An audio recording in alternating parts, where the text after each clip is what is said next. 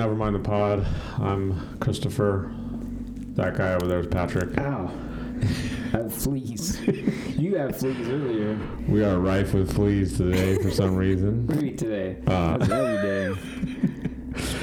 Uh, we, yeah, we we're taking a break from our epic uh, Doctor Zhivago viewing. Oh, that's right. Uh, we're We in made it the to the halftime. yeah, we're like in the intermission of Doctor Zhivago. Um, so far, it's so so far so good. But we're gonna start doing. Um, we're actually gonna start doing some movies to add to our little discussions here, and being that that's what we're about to start getting into, this is gonna kick off. Even though it's like more about the music than it is about the movie, but we're about to discuss Purple Rain. Yeah. Um, About the movie, too, though. yeah, we want to talk about the movie and the magic of Prince. Um, the the album in question. Um, so this is 1984. The album was released in 1984, June of June of 1984. Yeah. It's a Warner Brothers record. Um, this the thing that's I don't remember when. Um, I can't see.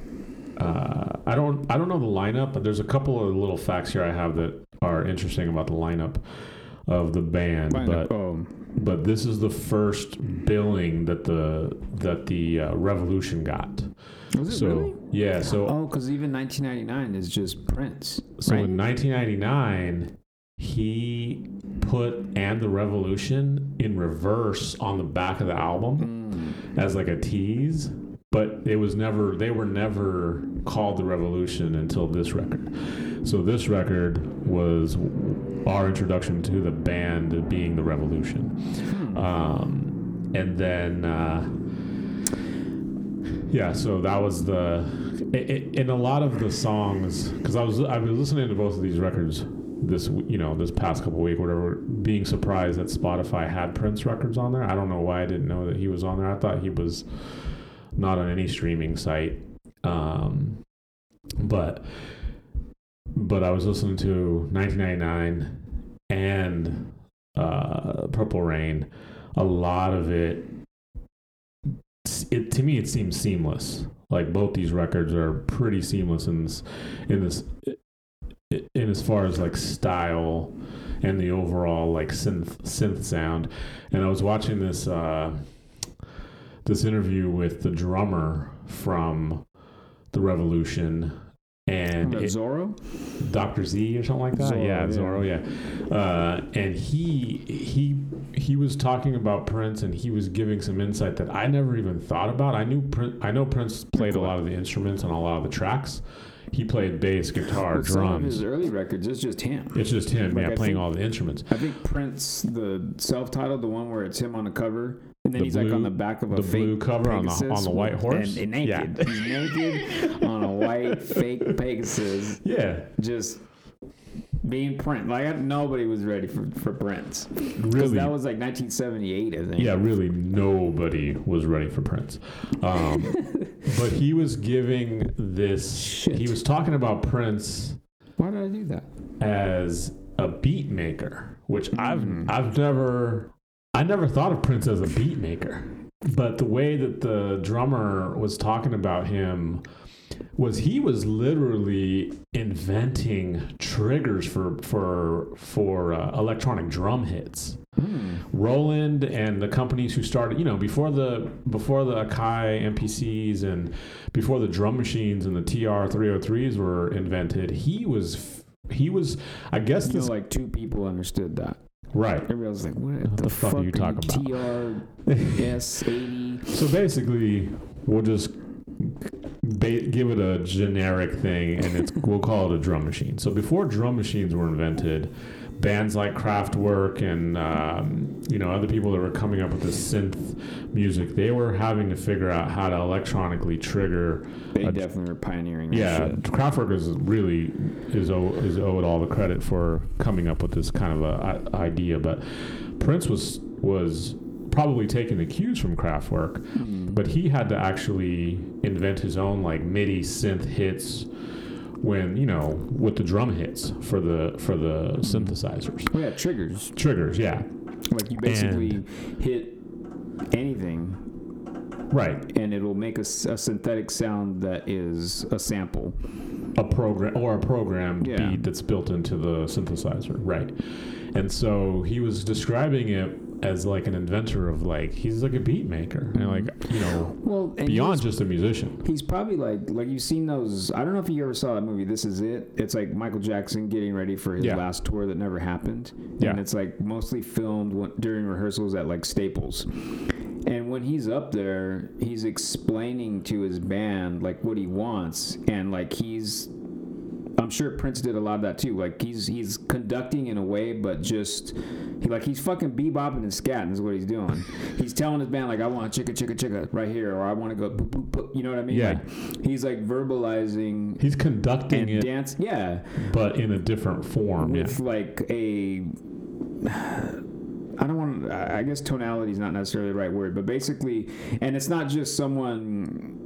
It's not like he was just beatboxing it. Like he actually has sounds that he's creating, yeah, and then he probably, if you think about, I mean, that technology is super primitive in 1984, but the fact that he was probably and at this point he had cut he had cutting edge everything top of the line you know equipment even though this was like between 1999 and this album were his like real breakout like you know prior Yeah. to this i don't think he was a huge star um, at least in the the realm of what a star even is um, right. Yeah, he was he was. Um, I guess what his biggest, uh, who he owed his biggest like introduction to was the Rolling Stones taking him on tour. mhm. So that's where he got his biggest, you know, uh, exposure.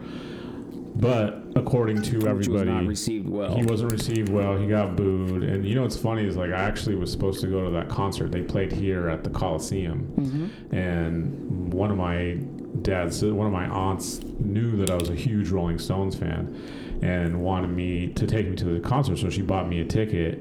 And my dad was like, "Nope, he ain't going."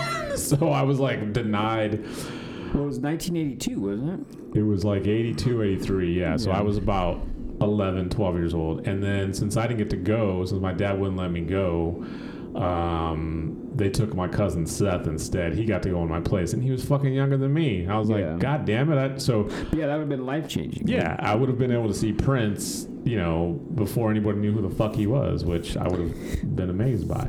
But anyway, um, so yeah, listening to 1999 and listening to this record, I feel like they're they're all coming from the same time period of his inventiveness of like the style and the sound. So he's he's he's using a lot of the influence that he had to make 1999 because even before 1999 like controversy that's a fucking huge song even though it came out before either of these records yeah and it has a lot of that like same that funk and rhythm that he's putting together but he's like finessing it more on 99 Mhm. you know because on 1999 you're hearing rock music you're hearing the funk you're hearing like the even there's some ballady stuff on there Well, I think that uh, my earliest memory of Prince was Little Red Corvette because that song was big, like that was Yeah. huge, huge single um, and the video was really huge in the sense of that was like your introduction to Prince. Like,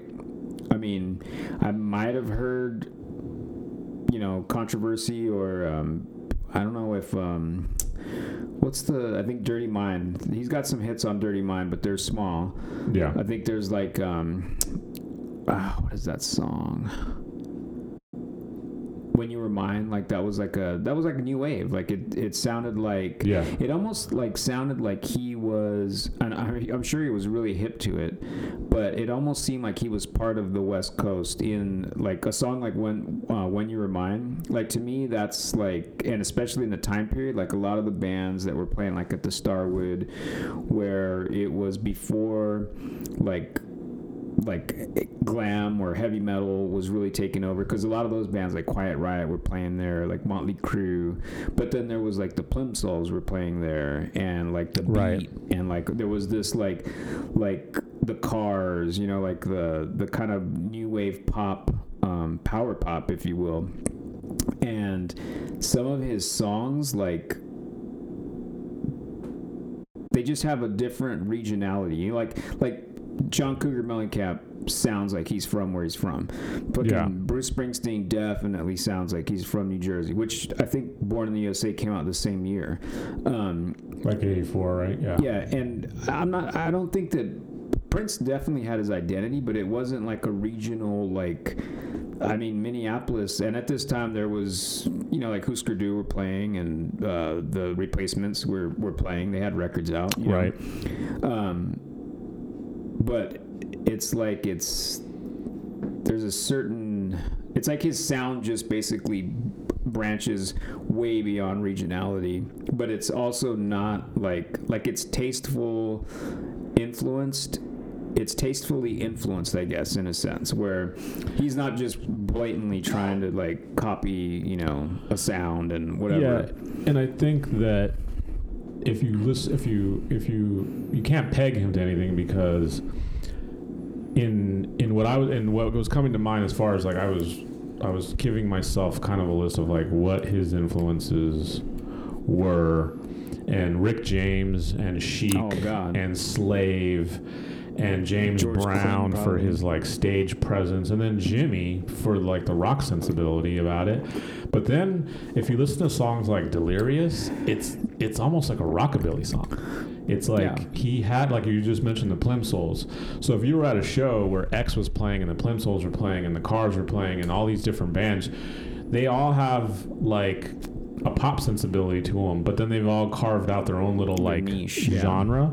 And he was just like, "Fuck, I ain't even trying to be about a genre. I'm gonna make hard and fast dance, funk music with all these different elements." And like, break down Delirious. That's straight up rockabilly song, you know. And Mm-hmm. with then you, crazy like it almost sounds like like a Oingo Boingo or Wall of Voodoo could have did that song because of the, Yeah. even the sound of like the the keys that are Yeah. you know it's like it's cartoonish it's crazy yeah, and that then song's in um is it things are tough all over it's a Cheech and Chong movie and it's so bizarre because it's Is a it? really horrible movie but that song comes out and it's just like what it but it matches the like whatever you're watching on the screen because it just don't, it does not make any sense. that synth, that synth sound is very encapsulated in that 80s imagery too Yeah. you know like you hear that synth sound on top and it's just like that's a very 80s sound to it. And he was probably playing wearing like a leather bikini naked like other, just that and like on the stage with probably like a little a little mask. Yeah he had a, a lace mask on. Like what the um, fuck? and then and then you have like a, a let's pretend we're married. And that's a that could be any Isley Brothers any well but not only that could be any new wave band Hmm. you know what i mean oh like OMD or Spandau yeah it has like a very like new wave sound to it it was, it was even covered by like uh it was that band School of Fish. They did that Hmm. song Three Strange Days. They did a cover Oh, of. Let's Pretend We're Married, and their their cover sounds like it's a like it belongs to them. Yeah. you know what I mean. Even though it's a Prince song, and then he did, uh, you know, the Sinead O'Connor hit that Manic he wrote, Manic Monday. So you have all these like you can, and you can adjacent. hear his, you can hear his language like in those songs where and I think there's demo versions of him doing those. You know what else he wrote, which is weird, is that song for um I think Chaka Khan made it big. The if- I feel for you. I feel for you. Yeah, but you hear his versions, and it's like of any Well- of those songs, and it's like that's a fucking Prince song. She covered "I Feel for You," th- uh, his song. Mm-hmm. Yeah, yeah. But I don't think his, that was ever released. No, it's it's on some like B sides and Oh, oh, rarities oh, because okay. I've heard it, and it was like I never knew that he wrote that song. Yeah, but I then that when was you a, hear it, it's like that's a fucking Prince. It's crazy. it is crazy. a like, number one track for her. Mhm. You know, a number one single for her. Um, uh, and then like on this on uh, Purple Rain, "Take Me with You," he wrote that for Apollonia, mm, and that was supposed to be on her debut record, and then he was like, he pulled it and threw it on Purple Rain. Yeah. You know, even though she's the le- she's I don't want to say she's the lead, she's the co-lead on that. And that's a big. I mean, that's that's a huge song, but that isn't even close to like. I mean, when Doves Cry was the song. No, When Doves Cry is the Like, that besides was- the title track. That was the. But yeah, but I mean, that one supersedes Yeah. any of those songs. When Um, Doves Cry, the video, that that that beat. There's no bass line mhm. in When Doves Cry. It's just the beat Um, and the synths on top. You know. but um, and I I think that's why like, because like I said, like I remember seeing the little red Corvette video. Um, you know, it's funny, and I'll never forget this. And I don't even know how this was a possibility because of you know the millennium. Uh, but I I'll never forget New Year's Day on the year 2000 on MTV2. This is when MTV2 was still kind of new, and they actually used to just show videos. It was Mhm. almost like it reminded me of what. Um, remember Indie 103 FM when that first came out? It was like it was almost a long playlist because you would Oh, hear yeah. it repeat, but there was no DJ, and it was all good songs. It was like I remember discovering that station, just going through the dial, being tired of. I'm sure I was playing tapes at the time, whatever vehicle I was driving, and then I remember finding this station. I was, it was, it had to been because they used to play like Gang Four and The Cure, and Joy Division, but you wouldn't hear that on like an FM dial, like big channel radio. Yeah. Because if you run into that like on KXLU or KCRW, it just doesn't it doesn't have that like it's almost like radio, and I'm sure there is something, but it's almost like anything left of the dial and radio is like it's not mastered or something. And then Well, the frequency that it's on is not coming through as strong, so you're getting like a, a low level quality of the sound too. Yeah. Because I listen to there's a station at CSUN. mm, oh yeah, Cal, uh, Cal State Northridge. It's I think it's just called K Whatever whatever that CSCN. yeah, whatever that station is, and it's like like Nic Harcourt's over there now. Yeah, He does a show on there, and there's no commercials. It's it's Mhm. kind of like the way indie was, yeah. um, and they'll just play songs. Get out here. I get it when I'm working like in Burbank Oh, or like in the yeah. Valley or whatever, um, and it comes in so faint, and then when you get closer, it It's comes like in boom. super nice. But they don't have any commercials. Boom. But sometimes they do have like it's like a recorded like set, Yeah. and they'll re- it's replicate like it. podcasts. Yeah, so like they'll replicate it, and you're like, oh, I know what's going to come next, and I I'll change it. But overall, it's a good station to be aware of. I wish I knew the call number. Um, it's like eighty, not eighty eight point one, but like 88 point uh, 88. five or something like that. Yeah. 88.3, 88.5, something like that. Um, yeah, and they'll do that kind of stuff too. They'll play. Yeah. They'll play. What, you were But- saying? You heard it on there? no no no no I, I was I brought up the radio station because I was trying to think of like when M, I was relating it to MTV2 like when MTV2 Oh, right. started it was just Video. like when they show like they'll have like 120 hours they that used to be a show which probably still is or then it's called Nocturnal where it's just long blocks of videos straight. Yeah. Um, so this is when MTV2 was like that, but on New Year's Day, so January 1st, the year 2000, they showed 1999's video. That's the only Oh, for 24 hours. all day. It For 24 hours. Yeah, yeah, I remember that. Yeah. And I remember watching it, and then like, like it came on again, and it was like Groundhog Day, and it was like, like it was like I think this is if if I think this is what it is, it's awesome. And Yeah. I remember, you know, maybe just for kicks and was doing other things, just let it play for a while. But then later, I was like, before the day, I think I remembered. Could have make I could be making this up. I don't know. But I'm pretty sure I went back and checked like hours later, and it was still playing.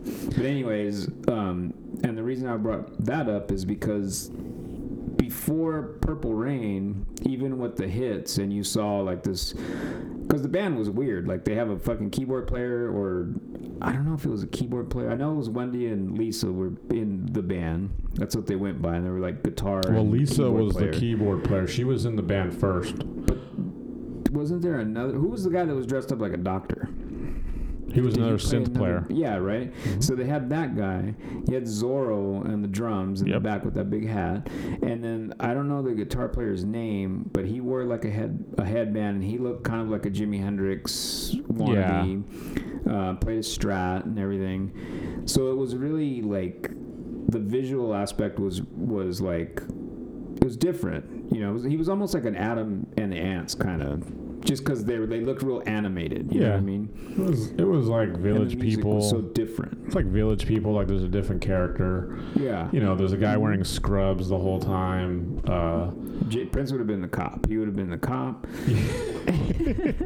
a, a pantless, ch- assless chaps cop. between the cop and the the hardware, the construction worker, but with just the tool belt Just and boots. exactly, exactly. But um, but no, because then the movie came out and it was like it was the perfect platform. Amazing music, showing his band playing live at First Avenue in downtown Minneapolis, which was just forever iconic, you know. Yeah, Um, but it was just a huge introduction to America of who Prince really was, and it was huge. But I and I think it's still I don't remember. I mean, we were too young to know if it really separated anybody. But I think Prince came at a really weird pivotal moment, being that it was 1984. You got Van Halen putting out the last record with with um, I almost called him David Bowie with the David Lee Roth, um, which was huge. Um, Born in the USA, like there was all these things that kind of divided people. Albums, you know, right. Yeah, because I didn't like Bruce Springsteen. I still kind of, I mean, I have appreciation, but I don't necessarily like him. But I remember being at school and like, yeah, everyone was into Madonna and into Van Halen. Obviously, Jump was everywhere, Prince. But if people were listening to like Bruce Springsteen, like they were different, you know. Yeah. And the reason why I bring that up is I don't remember Prince ever dividing people the way that he did when he played the Super Bowl halftime show, which was probably one of the best performances The on TV. the best performance of any halftime But show it divided ever. people. Like people were upset, you know, Oh, yeah, I see what and you're it saying. was yeah. like that. Didn't I don't remember that being the case early on. You know what I mean? When he was getting I mean, if you think about it in terms of his bad reception as, as opening for the Yeah. Rolling Stones, I guess that's kind of an indication of what the separation is because here you have a rambunctious, you know, really, really risque artist coming out and, and opening for this like in we talked about this before about the Stones being an adopted American band Mhm. you know and I think the reception was poor in the states I don't think his reception was poor anywhere else Yeah. it may have been but I know for for sure that here he got a poor reception and you know it's the stigmatism he's like he's a black guy doing rock and roll It's like Jimi Hendrix. and yeah, like a. Jimi Hendrix, and it's like none of them ever had a warm reception here. Jimi didn't get a re- warm reception, so he had to go overseas and make a career for himself. So Mhm. it's like I can see that that never really went away. He just was way the the people who accepted him outnumbered those who didn't throughout his career, and then I guess the Super Bowl brought that notion back, Back like out. yeah, you know what I mean. Like it's it's like oh wait, why is this guy performing? Um, you know, but I mean, I think at this point, anybody who performs at a Super Bowl halftime show is gonna is gonna get flack. It's like no matter who you put up there, someone's gonna fucking complain. I think that's just the way it is nowadays. Yeah, I just Um, remember that one being a little different, but yeah. maybe I paid attention to it. I. I wish I fucking didn't turn that job down. That was the that was the first Super Bowl I didn't do f- in a string of like five consecutive ones. yeah. Um, the I wanted to talk about the the 99 1999 really quick.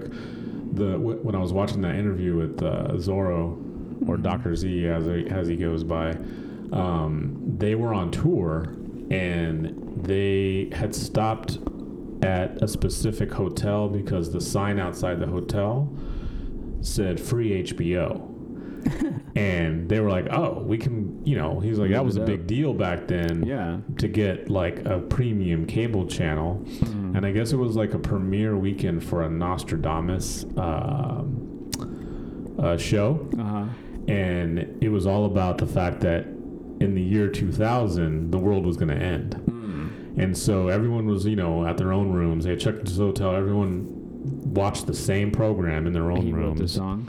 And then the next day, they all were like, you know, he was like, you know, like water cooler talk. Everyone was like, hey, did you catch that that uh, doc, you know, that show last night? Whatever. What do you think about it? Blah blah blah.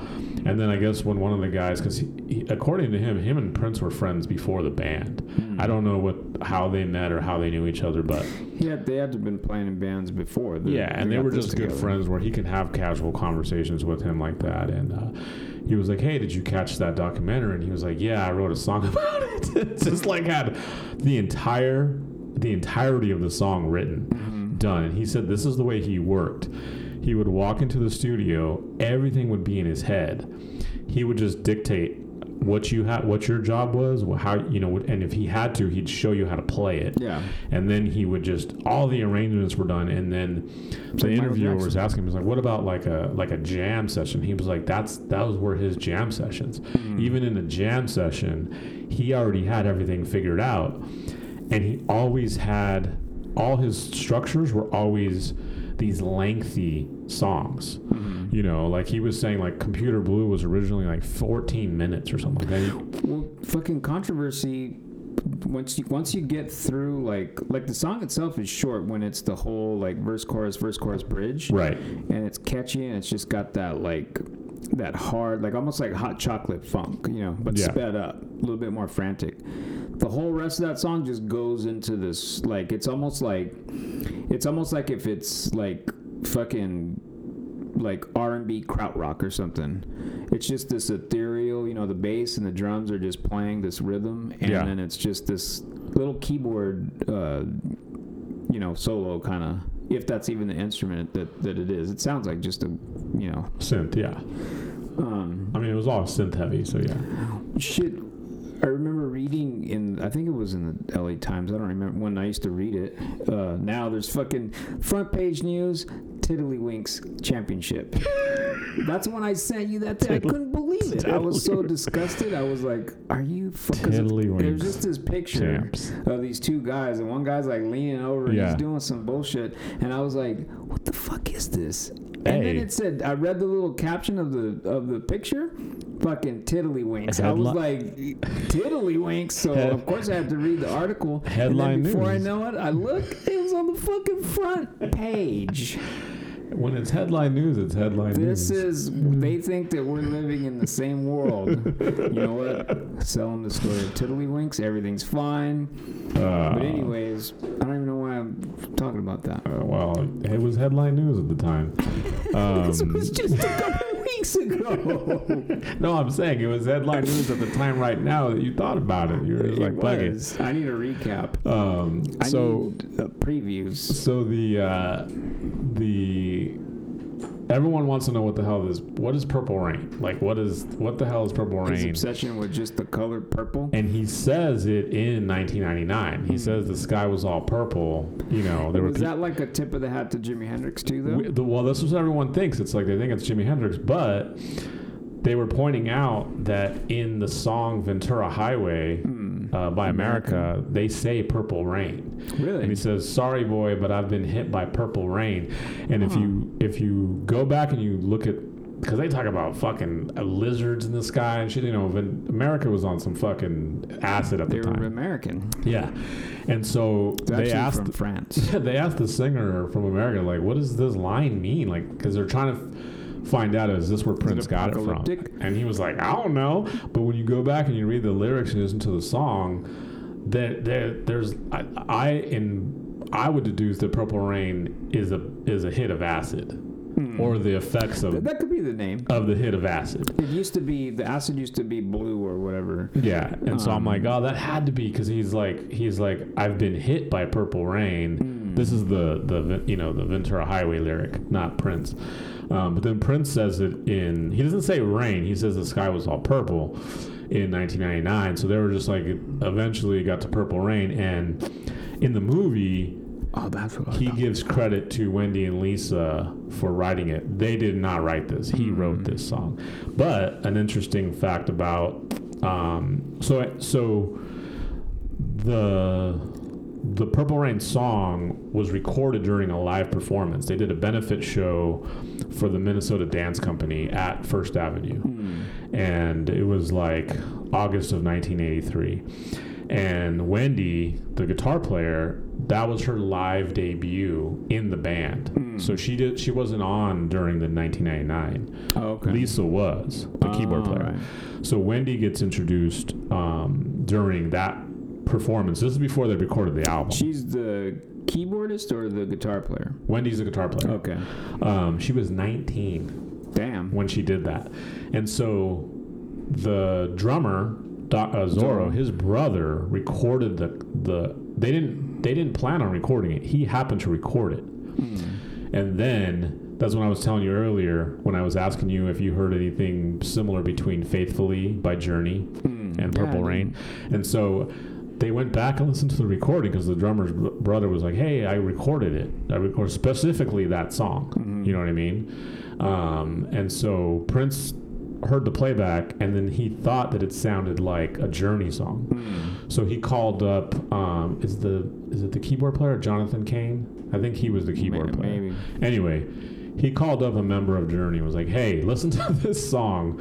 Tell me if it sounds too similar to Faithfully." And then Journey, the guy in Journey was like, "It shares a couple of chords, but no, not even you know, no, Yeah. there's not really any real similarity to it."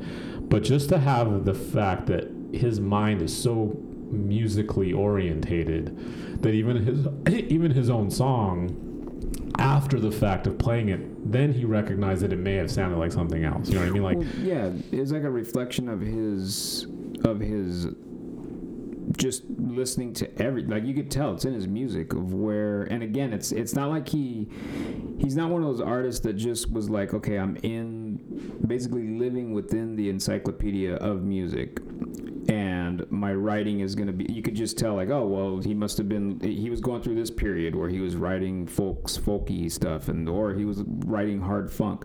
It's like he put it together in a way where it just ended up sounding like he he, he makes his own sound. Um, and i think by purple rain that's when it's kind of like I don't want to say established because he gets hard and funky again like he was early later in his career like He does, around yeah. like sign of past sign of the times you know um, that, that's why I was bringing up the LA Times. So what I was going back to when you're talking about him jamming. So I read this article. You remember when he played at the Forum? It was like 19 shows or something. yeah yeah yeah In like it wasn't in a row, but it was all close. Like Yeah, it was like- four days and then i think it was off. like three weekends in a row or i mean it was weekend It was consecutive like th- weekends two and a half weeks. Yeah. No, no, it was like he would play like Tuesday through oh Thursday. did he oh, okay And it was, I think it just had to do with the bookings of the venue. Like he probably would have did it all straight. like maybe it was a laker game or a hockey game Yeah, or you know, yeah. like whatever season. Yeah. I don't, I don't know if it was in the spring or the summer or what. But I remember reading this article and it was going through talking about that he was bringing up guests, and it was right in the middle of it. So when this this uh, story came out, so he had already done like half of the shows or something right but it was saying that the shows are about three to three and a half hours long. And not just that he would go when the show was over because he had like Sheila E there he had like all these big acts that were just Yeah. coming and showing up. Whoever was in town it was just like a big fucking party. And then after the show they would go into the dressing room and he had like a like a setup built in there and it was after hours jam sessions where he would sometimes jam longer than the show that he just played at the fucking forum like he Yeah. played almost longer in the backstage yeah with his friends yeah and it's like Yeah. just his like he could not stop playing music Yeah. like even if he tried I think a lot of people have those stories of him like e- either private parties or private, you know, just he just would not stop. Like he just had the energy to just go and go and go and go and and jam with anybody. yeah You know, he would play with anybody who wanted to play. And I got to I actually got to work with Sheila E.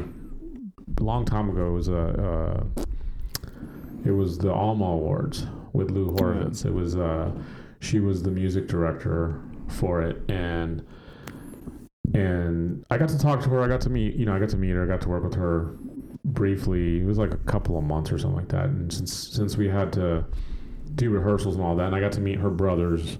Her brothers are all musicians too. They Mhm. actually performed on the thing too, and like it was just so.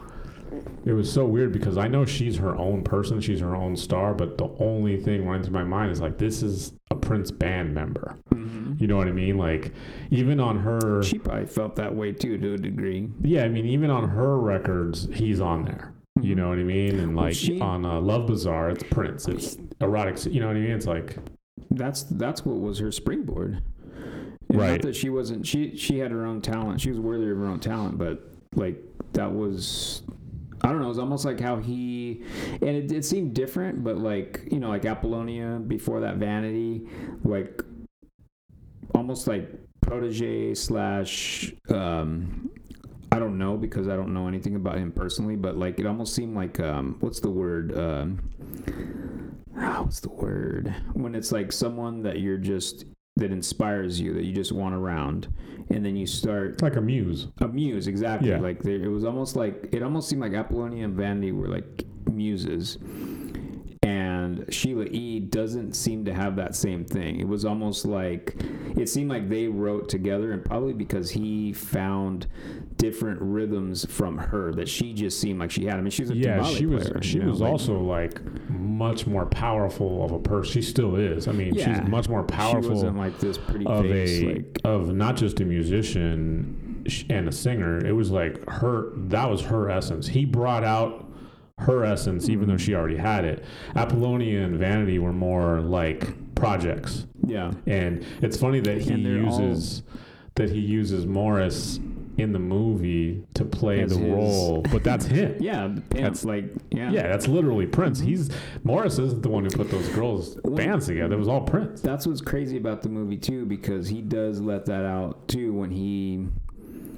I mean, it's it's crazy. It's such a like like probably just a little peek into his own life, whatever you want to believe is fantasy or or take as like hard facts. Mhm. But the way that yeah, like he's fighting with the time and they're rivals, but they do have some kind of care for each other. You know, like at the end where Morris, when his dad has a heart attack, Yeah. and then because Morris stays walking past, he, that's when he bombs on stage. Um, he's in trouble with his relationship, and then the time walks. They're getting to go on stage, and that's when Morris is like, "How's the family?" Yeah, Just but then he stops. laugh. Yeah, and then he goes, and then he looks, and he's like, "Man, he feels like shit that he Yeah. did that, but he has to live to live up to this persona." And then Prince later, when he like pimp slaps Apollonia with the backhand, even Right. though she's fucking like could destroy him. Yeah. Um, but uh, it's like it's all facets, you know, coming out in in him. Um, but that was that movie was huge, like a huge like, and he was just likable, even though he was weird. It was like, and then seeing him like he didn't. He, all you see is hair and a big old motorcycle, like, and then he's wearing some satin pants, like looking like a fucking He looked, you know what? mariachi. He looked like he could have come from Adam and the Ants. He probably was back. He- He, was in the band and he just fucking escaped or something. And that's the genius too of his style, where he had that new romantic like kind of look, but Definitely. it was like just him. Like no one looked like Prince, Yeah. but yet. I mean, like, look at the like the singer from Spandau Ballet. They all did. They had like those curls, and he definitely maybe, and that's probably like him because they really were from Minneapolis, and they really did do something for that music scene Definitely. um, but it was just so different. Like you know, it wasn't. Um, it wasn't hard. Like imagine if, if they're from Philadelphia, they would be way more like I would think less prone to the new wave music because they already just have that richness in the in the underbelly of Philadelphia. You know, with like Yeah. Curtis Mayfield and um, is is Sun Ra's not from Philly? Is he from Philadelphia? I don't know where that fool's from. Fucking space. Space is the place for him. I've seen it. That man was freaky. Ooh, Sun Ra. or pancakes. Um, that shit was. He's just so fucking cool. Um, That's anyway, funny. we were we were talking about the movie. We were talking about uh, we'll talk about him. Uh, like Miss Minneapolis, like Yeah, the Minneapolis putting him on the map. how they sounded like they sounded like from like I don't know where that came from. Uh, I don't think. I mean, he he had to have been. For one thing, Minneapolis, I think, has a history of at least being a a big Midwest stop for, or it's not even necessarily the mid. It's kind of like the far furthest ends of the East the Coast. Midwest, you know.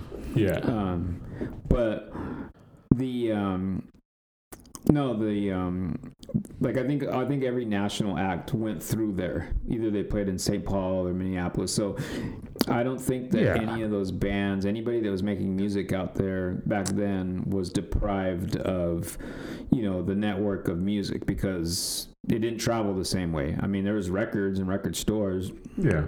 everything that was going on in the you know the late 70s like it was power pop it was you know post punk it was the new waves turning into the new romantics um, and then at the same time you also have like to me i hear when i think of people like john cougar mellencamp uh, uh, Bruce Springsteen, you know, those those guys almost seem like new interpretations of like the Warren Zevons and like all of the AM radio like hit Mm. makers a decade before them, Yeah.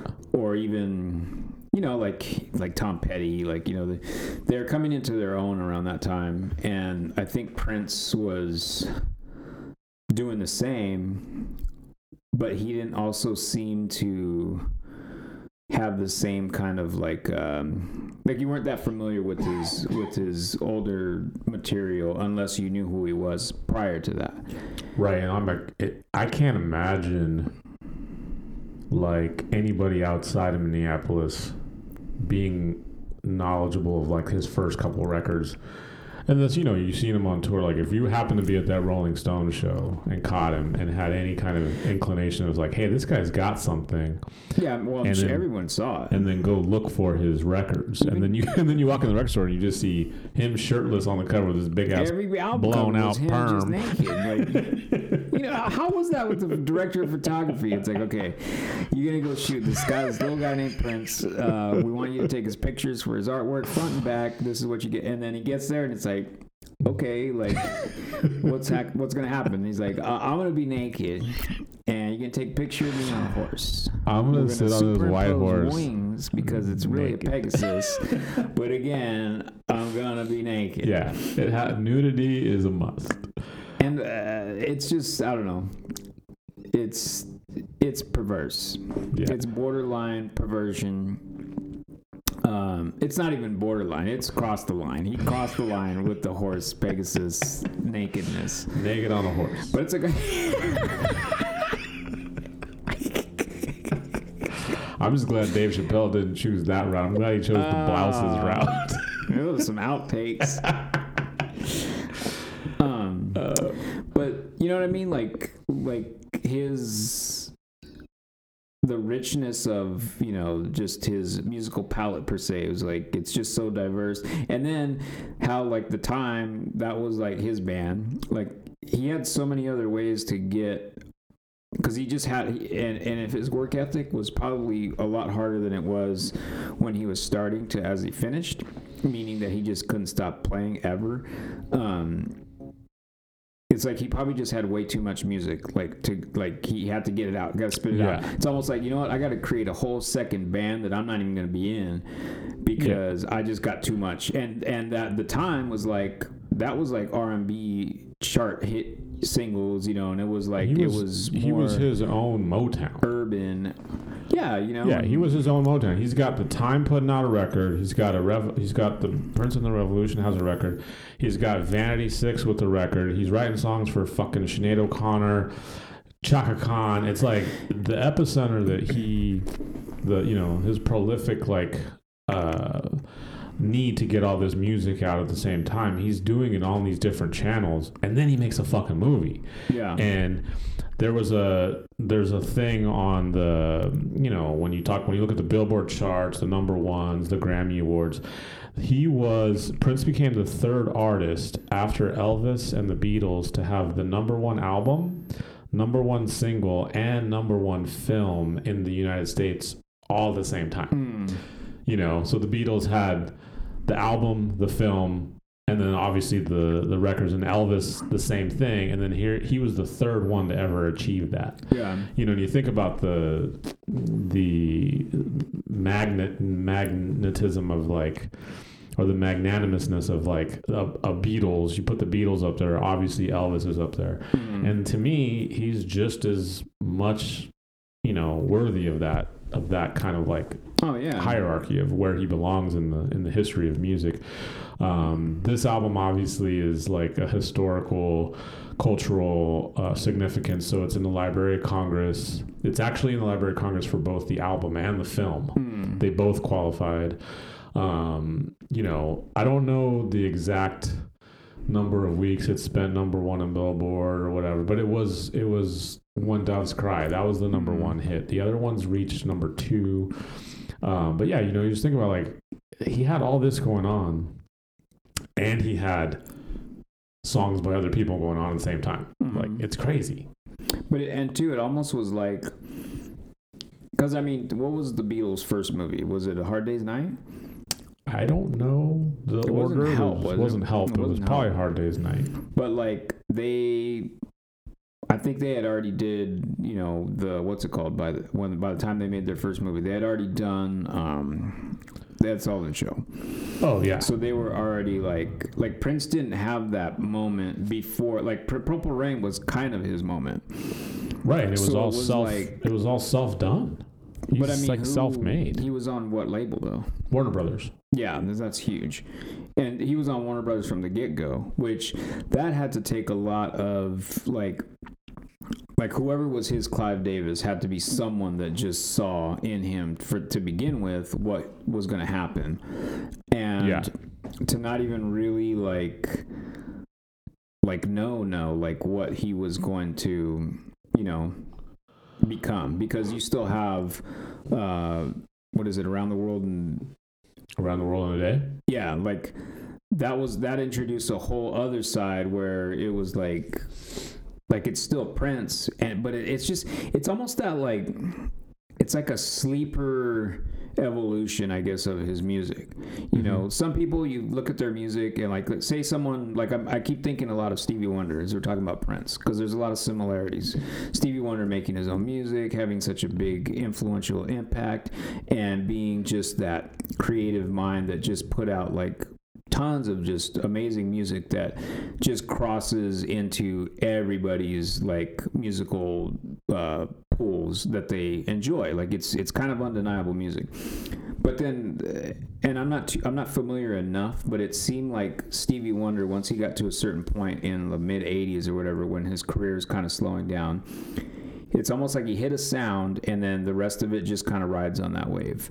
Right. And Um, Prince Prince did never hit Just a kept sound. evolving, Yeah. like it just did not I, stop. re- I remember. I think it was. I think I was working at the warehouse when Diamonds and Pearls came out. that was Uh, huge. Yeah, it was huge. And I and I actually this was the time I started working in videos, and one of the girls in the video was in a relationship with somebody who I worked with. Hmm. And actually, actually, Mark and I helped her move. Hmm. we moved. She was either Diamond or Pearl in the video. I can't remember which. I think she was Diamond. I think she was Lori Diamond. Um, and her girlfriend was our producer on the on some of the videos he worked on. Hmm. And one night we got to go to Grand Slam, and it wasn't. Grand Slam, yeah, Glam Slam. clams. It's like eating Denny's breakfast. at Denny's right now. I mean, Ah, I wasn't. we already ate breakfast. Fucking moons over my It's full. oh yeah, and then we went over to fucking Grand Slam. Well, it was on Uh, Grand. Um, so we went to Glam Slam, and I think I don't know if San- Sanji may have been there. I can't remember, but we're just hanging out. It's like 11, 11.30 at night, and he just comes out and plays. No warning, no no, uh, nobody knew he was going to play, Mm. but it was his fucking club, you know. And he just sat with at a piano and just played. He just sat up, and that was the only time I had ever seen him perform. hmm Never went to a concert. Never got to work with him. I had turned that job down before knowing that it was going to be him. But I was on a show in Vegas and we were doing this TRL tour for, I can't remember what the show was. I think it was like a Lou Horowitz show. So it might have been that the United Negro College Fund, but we were just filming the concert part. And it was Destiny's Child and like Nelly. I think we were there just to film Destiny's Child. Um, but you know, we had to be there and, and be there like the whole concert. So we were like inside the arena. It was like the MGM arena. And this kid that I, I don't want to call him a kid, he was my age, but this guy who was working with me, he was just a PA on the show. Um, like I was coordinating on the show. And he was like, hey, Prince is here. Let's go say hi. And I was like, the fuck you talking about? We can't just go say hi to Prince Mm. and they we were in the arena and this arena is so fucking big that cars it's can huge. drive in to the between the you know the doors Yeah. like there's like the roll up doors cars can actually pull into it Mhm. before you get to the arena doors there's so much space so we are, he's like come on come on come on i'm like otis what are you fucking you smoking like i'm not we can't just roll up and fucking you know roll up on prince and say hi like who who, who thinks like that way you know He's, he's pretty little. he is He pretty might- little Could have been naked. Yeah. so we pull up. There's a town car in the arena, you know, on the arena grounds, and we roll up, and Prince gets out, and I, I can't. My memory is shady on this because I can't remember what he's wearing, but I swear to God, he was wearing like a one-piece outfit. Yeah, And it was called skin. it was all the motherfucker was he wasn't naked. He wasn't naked. It was like his typical tight form fitting, like, you know, one piece with high heels and shit. That's called his body. And and as we're getting closer, I'm like, I'm like stopped in my tracks because Prince is it's Prince. He's getting out of the fucking car. And as soon as he's his eyes focus on us coming toward him, he throws his arms out. He's like, he calls out Otis by his, he's like, Otis. Like he knows this guy by name. And I'm just looking at Otis like, motherfucker, how the hell you know Prince? So we roll up right right to his car. Shit. We I, we get to shake his hand, say hi. Him and Otis have a little quick chat, and he's like, "Oh yeah, we're working." Blah blah blah. And he's like, "Oh, I just came here to sneak in and you know see the show." So we escort him right in. He stands on the side of the of a you know of one of the bleacher set, settings, Uh-huh. and then we his bodyguards take him in somewhere else. I I didn't see him again for the rest of the night, but just Probably to a room. I gotta get out these clothes. he needed to get so naked. ASAP. but that shit was like just fucking insane. Like I was, and I, I could, I wouldn't stop bothering him. I kept saying like, "How the fuck do you?" And I didn't even say, "How do you know Prince?" I said, "How does Prince know you?" And so apparently. His brother was a choreographer who had worked with him for years Hmm. um, and knew Otis, but I, he I, I was a witness. He knew him by name, which was crazy. Yeah. Um, but that that that time seeing him on the piano and that time meeting him at that arena was insane because it's like it's like you're speechless in front of him. Mhm. You know what I mean? It's like you can't. There's nothing you can say that's going to interest him unless it has something to do with nudity or something like. Or if you're just all covered in purple, you got a plum in your pocket. like, you're like, yeah, I was like, I am not. This guy does not live cute, on the same plane that I do. So. naked. all naked, covered in honey.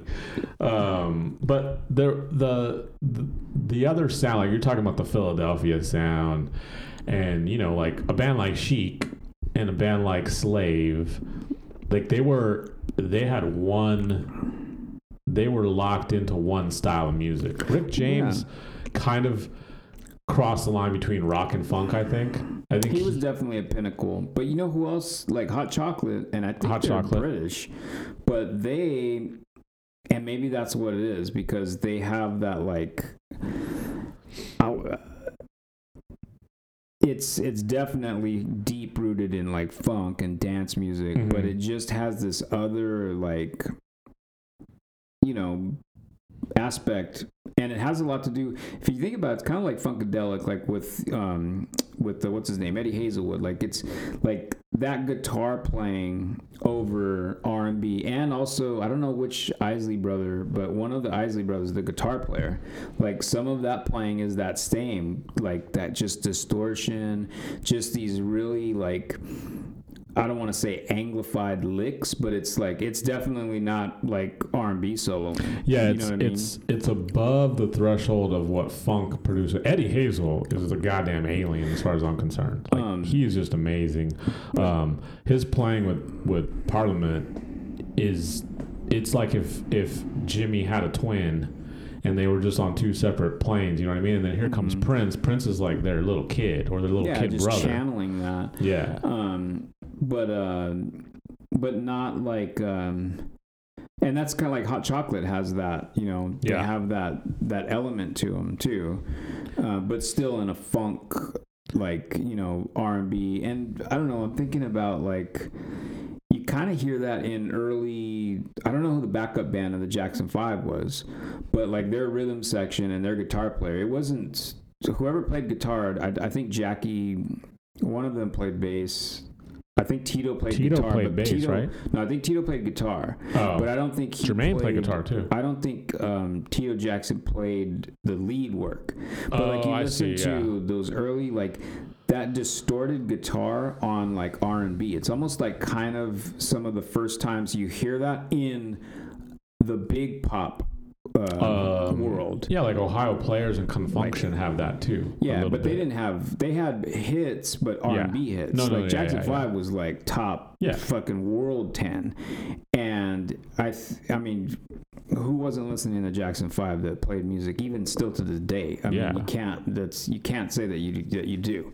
But then like James Brown, it's more about the saxophone being the prominent solo because of where he came from. and Definitely, like yeah. Ray Charles, it's an organ because that's what he's playing. Yeah, Stevie Wonder synth. is kind of yeah that that keyboardy world at least the, the big stuff like Yeah. that when he kind of came into his own with like superstition and you know Well, he's a piano player. He just he just went from synth from piano to synth. yeah, yeah. but still getting that like he played it in a really percussive way that doesn't Yeah, like yeah. you listen to the the bass line of superstition but it's the the keyboard part like Yeah. that's like what else sounds like that you know and, And- it's not like it was like oh i'm listening to like these bands like genesis or i'm listening to um, you know krautrock and or kraftwerk and then just i'm gonna use that over this funk beat it just seemed natural where maybe it was like hey here's a new toy and then this is what's going to come out of it. And i think prince was one of those artists where you put him in a room with instruments and whatever's going to come out of those instruments is just being channeled through him in such a weird like way where it's not just him like oh today i'm going to try to play a country song. Right. it was it just it almost seemed like like he had that that that musicianship and that appeal where once he picked something up and the stuff that was really coming through him it's like that would have came out of any instrument he chose. It wasn't that oh i'm gonna write a song apart for an accordion and it's gonna sound like this. Like he doesn't come across as a meticulated like artist that is putting shit together and probably because i'm gonna guess someone like a michael jackson probably didn't have jam sessions, you know, because he seemed like he was really meticulous. Like he knew exactly what he wanted everywhere. yeah, like you listen to Michael. Thriller. Michael was a student of like what the timing was and the sounds in his head. How to get like he had sounds in his head that he had to hope somebody can translate and put it down on Yeah. whatever instrument that he needed to be on. And if you think about like a Stevie or a Prince, it's like they were almost like um, like if you think of music as a language, they were almost like translators that took blues and jazz and translated it into a rock and roll pop sensibilities, Mhm. so that you've got like somebody who who can do a saxophone solo like a Coltrane, but that's it's locked into a specific sound and a mood because it's Coltrane. Yeah. But and like a Sun Ra. But then you got Prince who can take that that thing that that Coltrane was was conveying, translated into a pop sensible song, but still has that deep rooted like free form to Because it. he was like a musical prophet. know, Yeah, he was and, like, like, just Michael, he just he had to just invent his own goddamn language because he had everything Yeah. in his head, and I don't think I don't think Michael took steps without thinking about well, that sense- yeah, that that technical timing, everything he did was like at the times that he needed it to be, and he knew how to put all that shit together. He was a composer just as much, and Prince was a composer, but Prince could play all the instruments. Well, yeah, he was a writer, Right. And like, not to say that I mean Michael Jackson was a writer too, but like the way we talked about this on an episode before, but like the the R. Kelly song that that song "You Are Not Alone" I Believe that I Michael Fly, Jackson yeah. recorded. Um, and because it's Michael Jackson singing, I never knew that. But then, and I didn't. I mean, I don't necessarily like like love that song or anything. I don't hate it.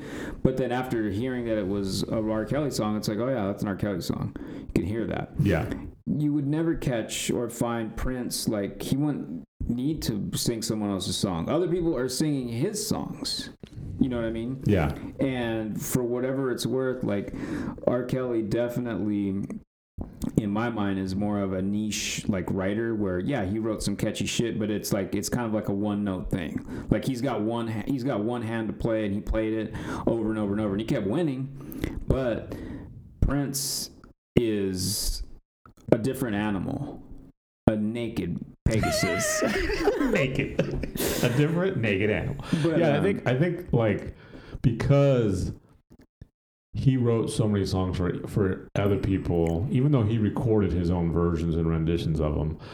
Him doing a live rendition of like that, he did a Radiohead song at Coachella, mm, and it's like that's got to be like the highest form of compliment to that band oh yeah. because here's a guy who does not need to sing anything but his own music. He's got this you know plethora of, of uh, songs in his catalog, and to do like, and it's not even a Radiohead song that Radiohead even likes to do because he did Creep. Mm, You know what I mean? And it's like for him to do that, it's like you don't have to give anybody any awards. It's like this motherfucker sang your song in front of the biggest crowd that LA can hold. Uh, Not LA, but LA adjacent. You know what I mean? It's like like that kind of like cultural relevance that he brings with him. It's like it doesn't live. It, it's it's a rare thing nowadays. It's a rare thing that that's you know like he's gone, Bowie's gone. mm. All these like you know the Stones are still here, Dylan's still here. He's a lot like David Bowie too. If you think Yeah, and like and Bowie, like the the chameleon of Bowie, the way he changed, he even you know made characters for himself. it. Mm. I don't think I think with the exception of Prince changing his name to a symbol, I think without going as far as like okay now I'm going to be you know Maurice or I'm going to be this, he did that on every record. Like if you just do records in a row, if you go 1999 and Purple Purple Rain and 1999 are really similar to me as far as like the aesthetic and the overall sound. Mm. But then you jump to the next record. You know, you jump to like you go from a Purple Rain to like a Raspberry Beret, and then you go to Lovesexy, and then you go to like the one that had the the symbol or Diamonds and Pearls, and then you go to the one that had the symbol. It's like or Paisley Park or you so know. like- working on the new power generation. yeah, then it was just like then it was from the revolution to the new power generation. Like he was recreating not just sounds but himself. You know, it was weird if you think about it too, like where they land in time. It was almost like their bridges, like albums, stylistically, where almost like end caps of things or of scenes. Like if you listen to like um, Purple Rain, if you want to categorize it, to me, I would categorize it as like a sophisti-pop, like like bands like the Eurythmics and like Everything But the Girl and even like the Smiths, which the Smiths' first album came out the same year. Um, but it had that like that new romantic sound, what that was turning into. Like it's turning into the Scritti Politti and it's turning into uh, ABC, or ABC's already a contemporary, but turning into like Breathe and like Curiosity Killed the Cat. Like Yeah. that soft, kind of really, like even Sade is kind of in that same like little, you know, area. Um, Yeah, it's like a smooth. But it was It's almost like smooth, smooth adult contemporary that's like just got its foot in the door of like being relevant to the younger crowd. Yeah, and then you listen to Around the World in, in a Day, and that's around the same time, like writing stuff for the Bangles. Everything that was happening in LA was called the Paisley Underground. Yeah. It was bands like the Three O'Clock and the Bangles, um, the Motels. Uh, it's almost like it was like like oh this is what was going on? Well i'm to put out the best record of this sound and tell and show everybody where it's to lead to. And then the way i'm thinking of it just right now like linearly li- linearly if, if that's even a word um uh the diamonds and pearls sounds like not an afterthought but like the the end of a chapter of like new jack swing but what uh, what it went into you know because it has that like that feel but it's so much cleaner it's so much more melodic and prettier it's it just sounds like a culmination of everything that came before it but was like this is the best Yeah. you know but it's still but it's unique at the same time too where i don't know how he kept reinventing and finding that um I think I don't know how he. I have no idea how he kept reinventing it. But you know what's what's also another thing, like because you you said the Eurythmics, and I just had a song in my head.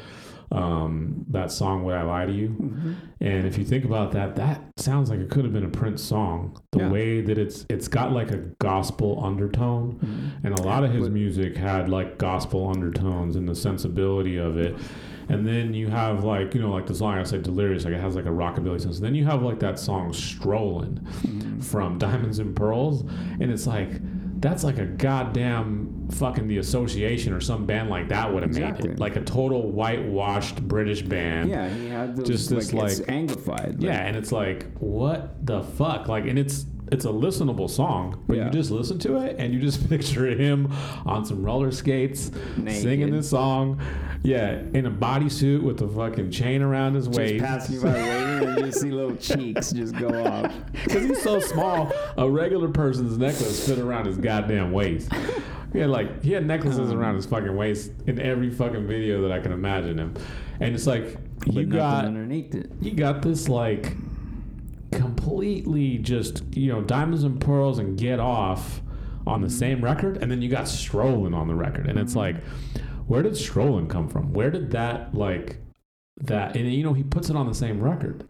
It's like it's not a single. It's not something on like an afterthought, like on a Paisley Park, or even when he did like the his his not under the cherry moon, but the movie afterwards, the Graffiti was the- Bridge.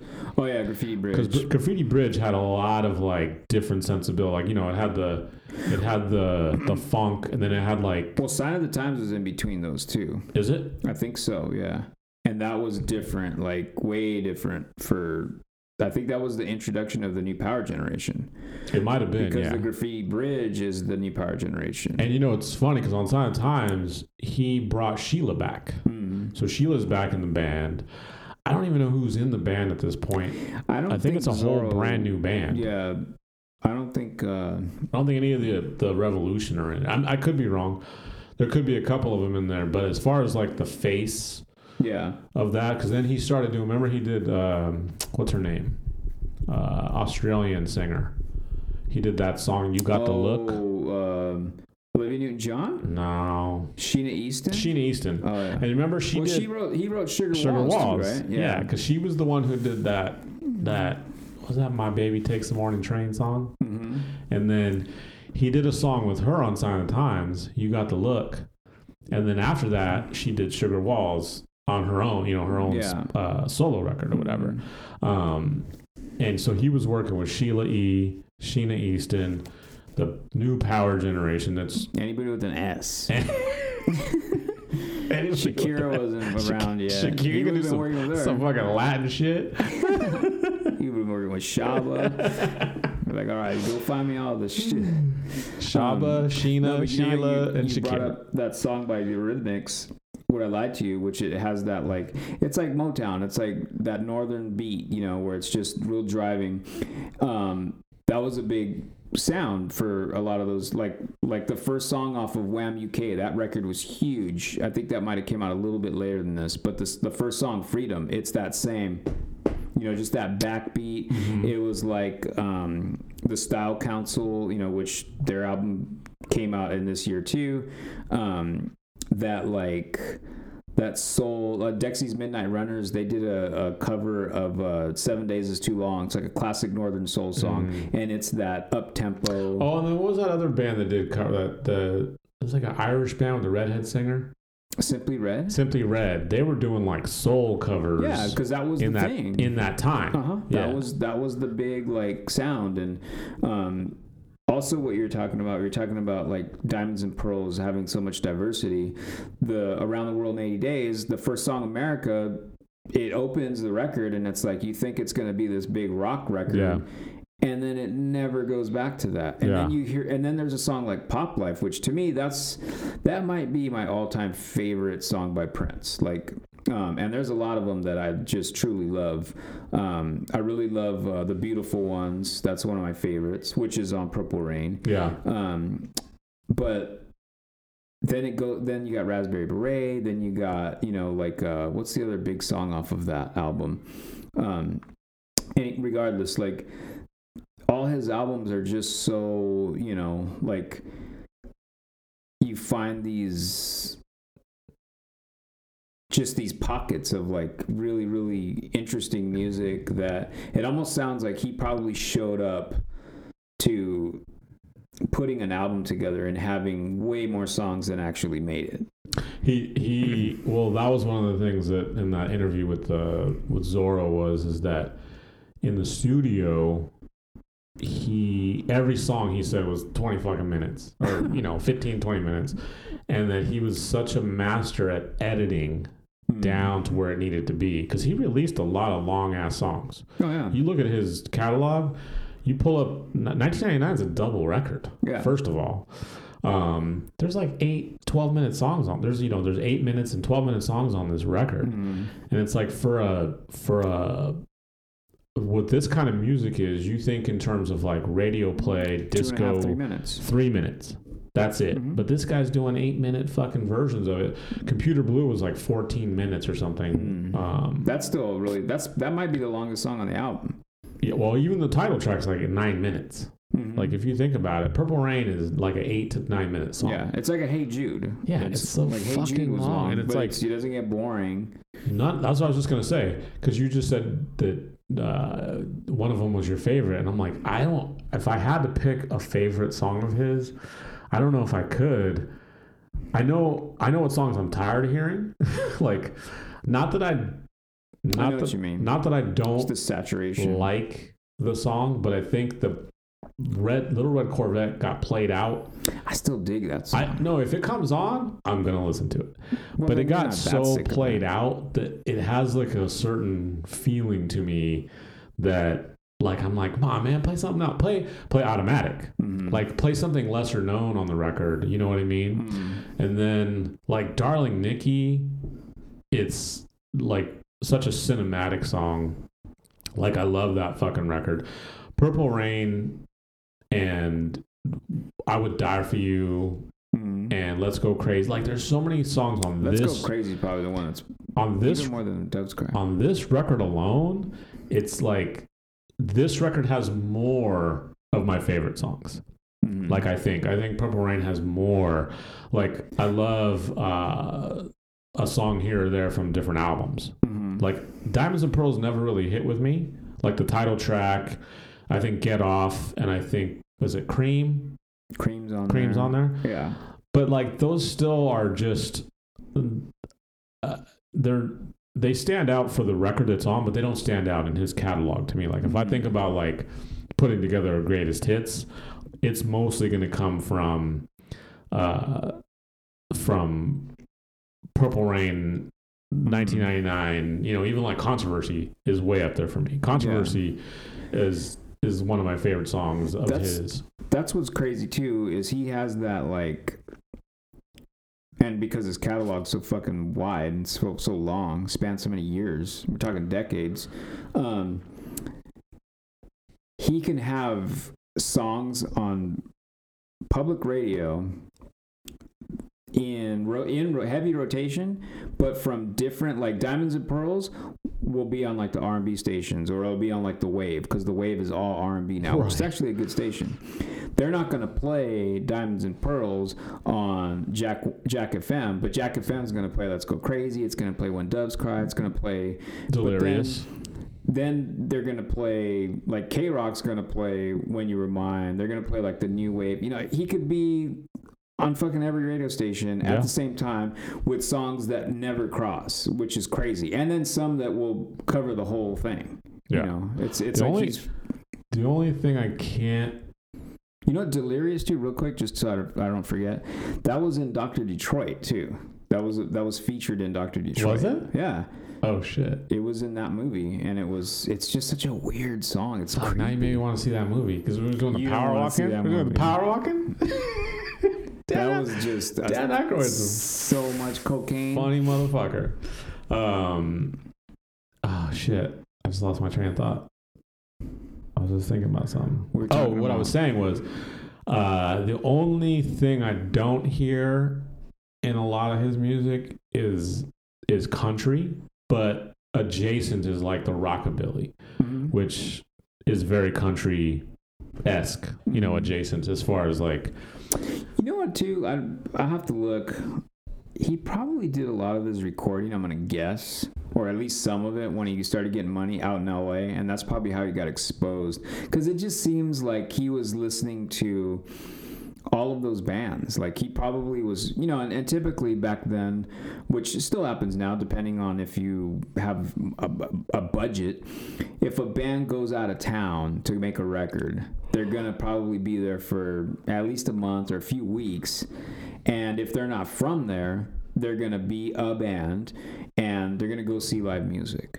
They're gonna and what's gonna be there, but whatever's there at that time. So Yeah. that's why it seems like he probably made some of these records in LA at pivotal moments in the LA scene because how else would he be exposed to the Paisley Underground and how else would he be exposed to, you know, um, just other types of material that he kind of encapsulated and that's what's the beauty of the movie is the movie makes you feel like you're a part of that scene just because of the way it's shot like it's there's so much music in that movie and it's like it's a concert film but at the same time it's a fan film but it's like it's not hard days night where it's like prince is like no one's chasing him Yeah. no one even knows who he is and yet he's giving these mind-blowing performances you know and the time the time was fucking on fire back then you Yeah. know? Like there were these amazing acts.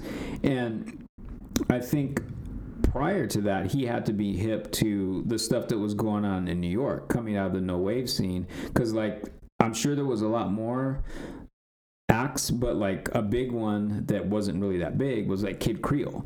Like kid creole is like the time kind of and it is kind of like prince you know it's this big ensemble and they're Yeah. this party band you know it's like a fucking Well, party even on the stage because his band before before Kid Creole was King Creole. He was the.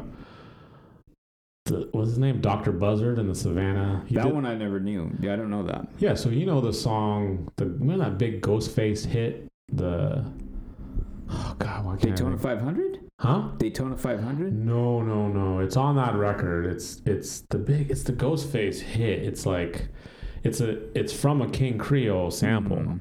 but King Creole is Melle Mel's brother.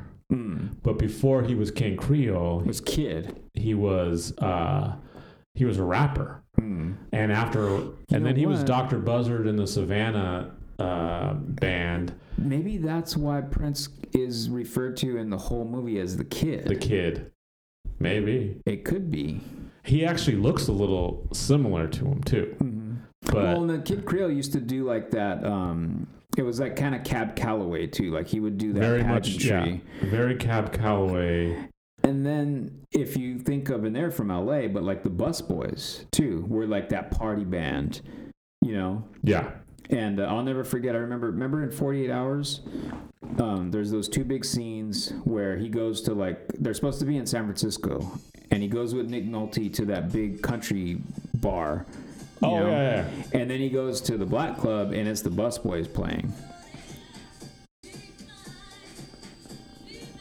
I don't know that song. It's the Cherchez La Femme. Hmm. It was done.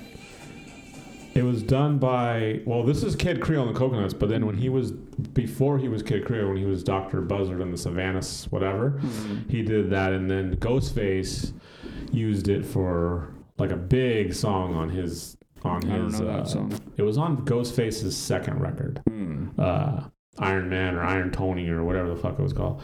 Um, Well, Iron Man was his first one, wasn't it? Iron Man then was his first Supreme one. Clientele. no, it was the second one. It was. A, it was definitely not not Iron Supreme Man. Clientele. I think Supreme. It might be Supreme I think that Clientele. was his second album. yeah. Um, Then he it? lost his mind. By the time Fish Scale came out, it was like, oh my god, what are you putting on that fish scale? yeah, Doctor it white? Buzzard's. It was called Doctor Buzzard's Original Savannah Band. I think I have seen those records, but I didn't know that was him. That's so crazy. that's Kid Creole, and Cherchez La Femme is Cherchez La Ghost.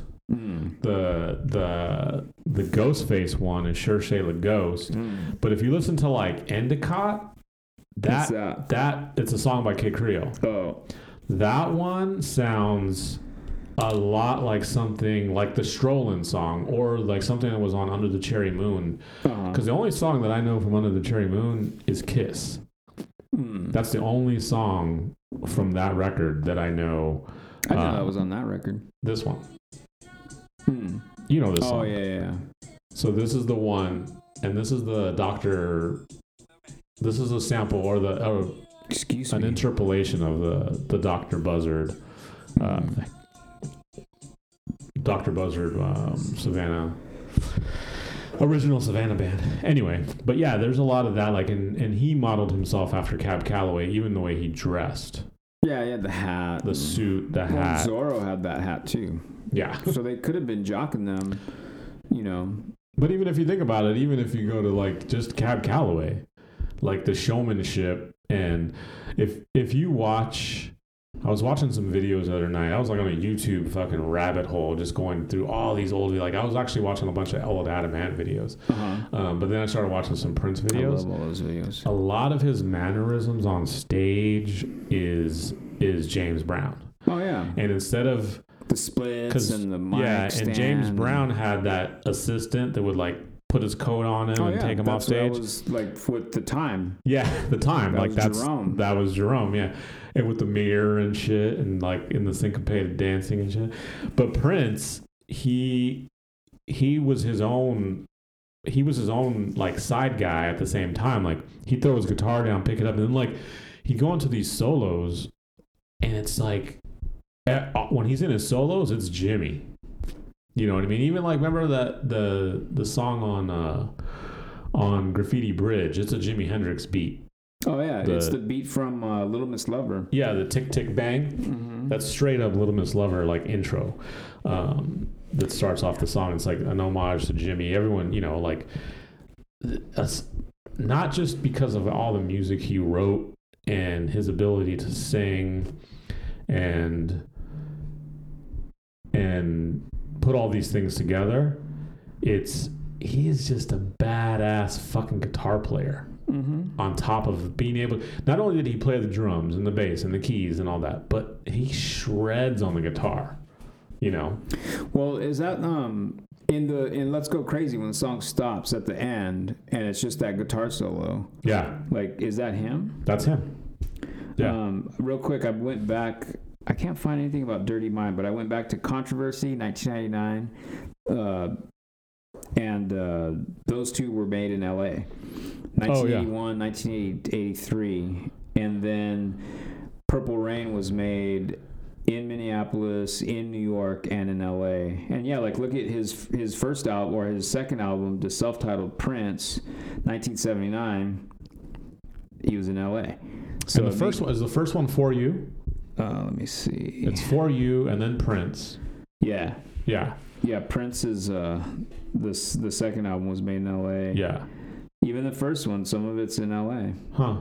So that that ha- yeah, there's no way he would. He probably was just going out and soaking up every band, like living in you know in Hollywood, Yeah. and probably he was probably going to the Starwood and, And he was probably able to move freely without anyone knowing who the fuck he was. Well, You know what I mean? Except in the fucking hallways of the Chateau Marmont, because they're just like, like 'Cause tell he- Prince 'cause put he- clothes on. What does he go by? He's There's a little all the man time. in the hallway on a Pegasus. He s- falls asleep at the piano. Um, Imagine, imagine being a band in the '80s and having Prince in the audience just studying you, and you just being like, "Who's this weird motherfucker?" And then, like five years later, he's like on top of the world. Uh, I gotta pause real quick. mhm. Okay, we're rolling again. No, earlier you mentioned um, that he covered "Creep" by Radiohead, like at Yeah. Coachella or whatever. Um, if that's where he did it, It was it was Um, Coachella. Yeah. and even like like bands like Radiohead, like sure uh, they had to have listened to grew up listening to a lot of Prince, you know, like, and that's not just to say like, oh, they sound like Prince. Not, I'm not saying that. I'm just saying that his his reach of influence is so like vast. Um, and he's one of those artists where it's like a world without him and it would be so much smaller um, but thinking about him doing that cover and the power of it and how much of like like uh, the flattery of that I'm sure you know the band was like well shit like Prince is doing our song that's a big deal um, it makes me think of I, rem- I don't know if you went but I remember going to Cerritos Performing Arts Center and saw Smokey Robinson play I was there. Yeah. and remember he Time, did a time, he did a time after time. he did an a cappella version of Time After Time by Cyndi Lauper. And I mean, it sounded like Smokey Robinson, obviously, but like it just exhibited something to me that struck a chord with just songwriting, like the power of songwriting, where you can hear that song a billion times and you know you either like it or you don't. It's got a lot of great qualities. It's a hit. It's and it's rightfully so. But like hearing it somewhat out of context because it wasn't like he changed anything about it. He just sang it a cappella. But it's But like it's- you have this but it's voice. his voice. Smokey Robinson Yeah. singing that song, and it's like that's a great song. Like it's it, and it wasn't like like someone singing like a Hank Williams like song or like singing a Woody Guthrie song where it's like these are songs that we all grew up listening to in some form or another and a, be like t- like it's endless with the amount of people that have covered these songs. Yeah, they're almost like a public domain. Yeah, they're folk. type of folky. It's it's it's embedded in the culture. yeah. yeah. Um, but to have that power of um, being able to trans to have it translated through any medium and have it still affect you through that uh, uh, vessel that is a Smokey Robinson or a Prince or anybody. But it's just so nice and crazy to be like, like when we were at that show. And it was probably sold out, but there wasn't that many people in that room. And who knows, Smokey Robinson, he was probably do he probably did that more than once but that night it was just for us it wasn't like Yeah. he released a single and i'm sure anyone that was that saw prince do that song out in coachella even if now there's you know a It's ton on of people YouTube and all that. it yeah. still felt special where it was just like holy shit like i was there when this happened like that's something to be said that's crazy you know it's not, it's not fucking you know because someone wrote the fucking happy birthday song too and everyone's murdering that every day yeah. and who wants Yeah, to hear that And you if you think about like, if you think about somebody who even carries more weight than a, a person like Prince would be someone like Smokey who wrote every. I don't want to say hundred doesn't have to percent, but anything he wrote everything that came out of Motown. I mean, he wrote the biggest hits in the world, and here he is paying, uh, giving credit to Cyndi Lauper, who probably would just keel over and die, having you know heard him do it because she's. i mean, on the scale, she's a little blip compared to you know a powerhouse like Smokey, and for him to recognize and and it's also it was an obscure choice of for him to pick. You know what I mean? Yeah, it didn't make any sense. I mean, he's not even like with Prince covering uh, Radiohead. Prince was always concurrent, like even Yeah. you know till his death. Um, so it wasn't like like Smokey Robinson at that point wouldn't have been playing a Coachella if it existed. Yeah. It wouldn't like, oh, it's, it's ladies and gentlemen, if you're still awake. You know what I mean? It's like if You're still awake. not to put him down. It's just that's, that's such a bridge in that that Yeah. that gap of you know of what's what had happened culturally. And Prince was like he came in and I think he just had ebbs and flows of like he's either innovating or he's riding the crest. Hmm. And it was never really an ebb for him, but maybe an ebb for him was when he was like riding the crest of his own fucking peak, which he had multiple in his multiple uh, instances in his career. You know, Yeah.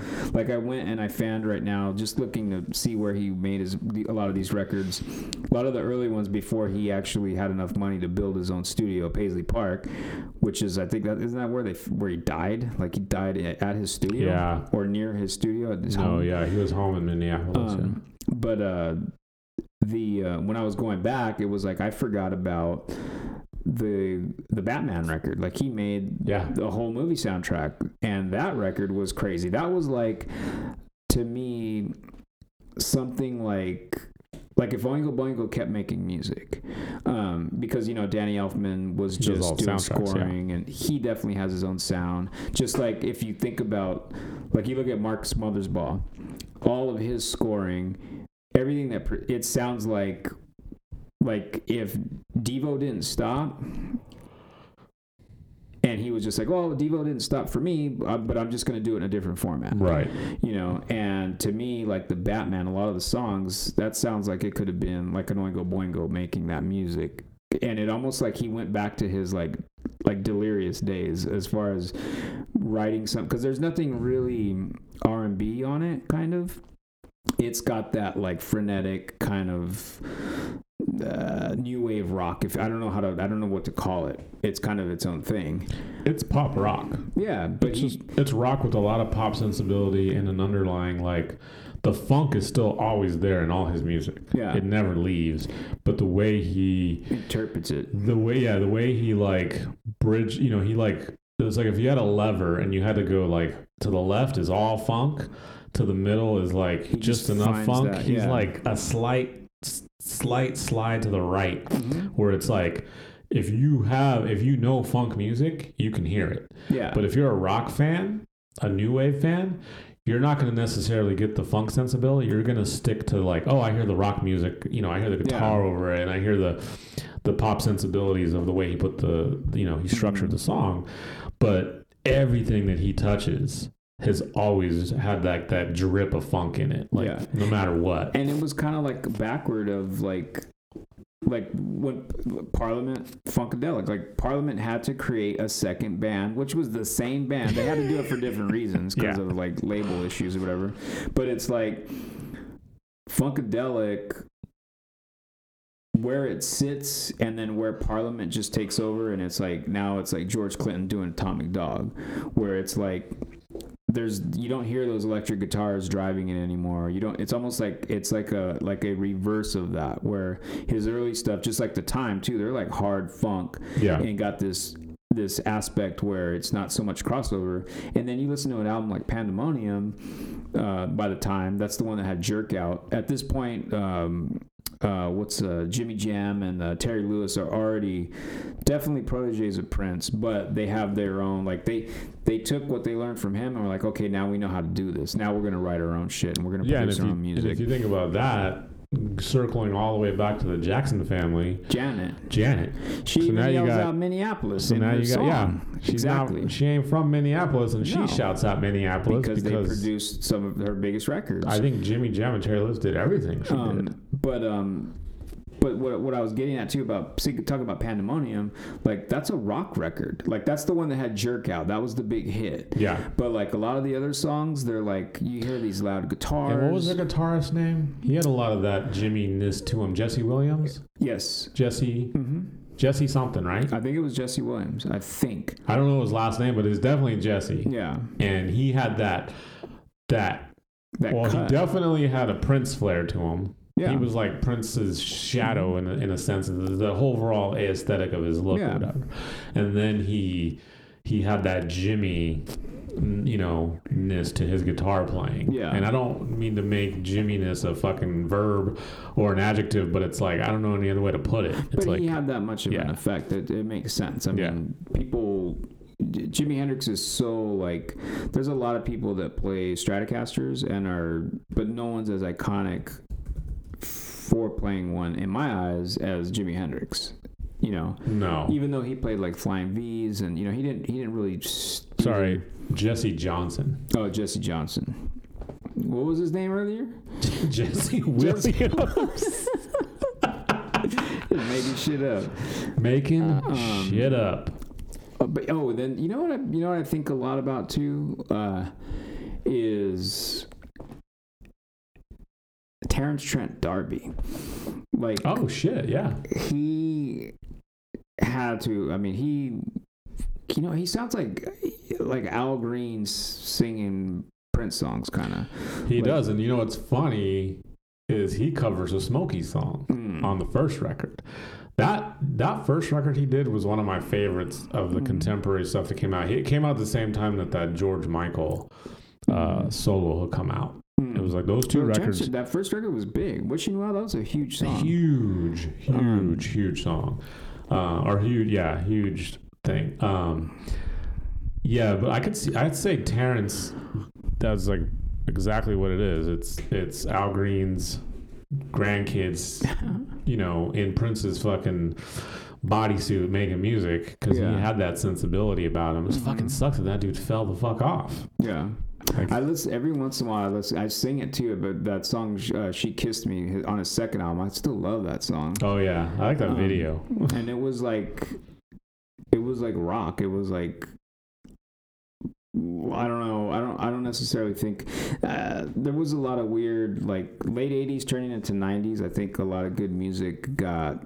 I don't want to say slept on, but there was. That's also too when you're thinking about. This is when, like an album like Thriller, setting the precedent for like just changing the the industry where it was like there were no albums weren't that big before. I mean, the biggest album of the 70s was what? Like Frampton Comes Alive. That was the one that really single-handedly changed the music industry.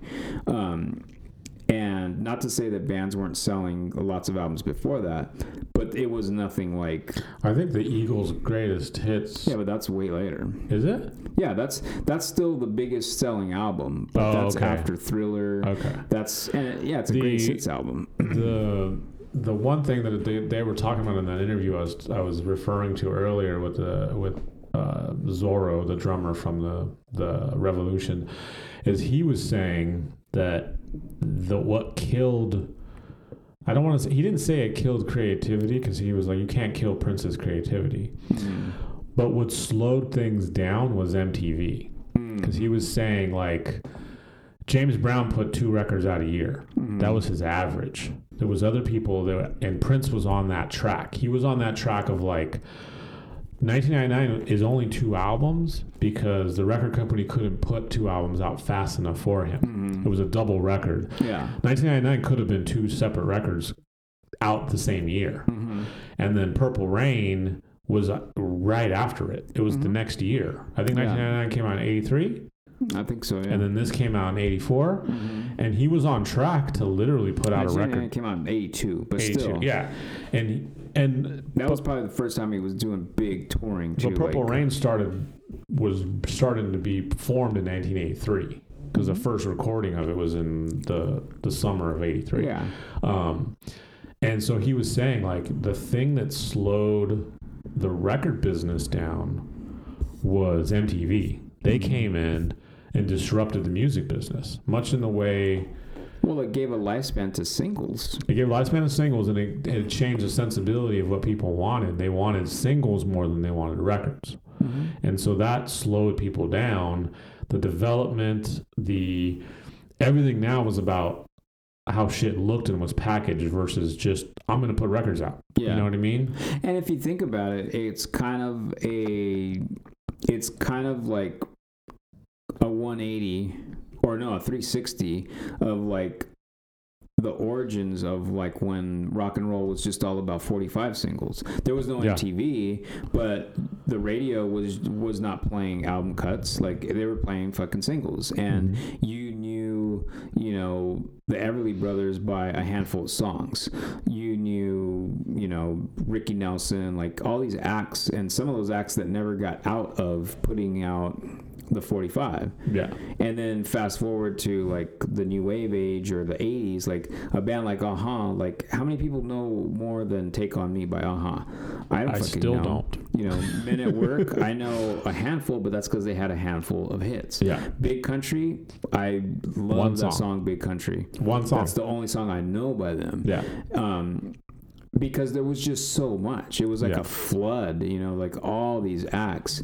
Um, one of the most, one of the biggest ones is Modern English, too. You know, melt with you, like who? Like, oh yeah, I like that's that. such a, you know, like.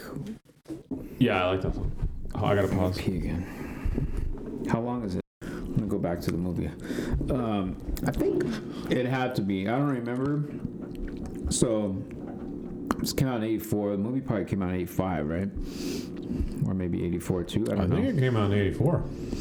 Um, but I know we saw the theater.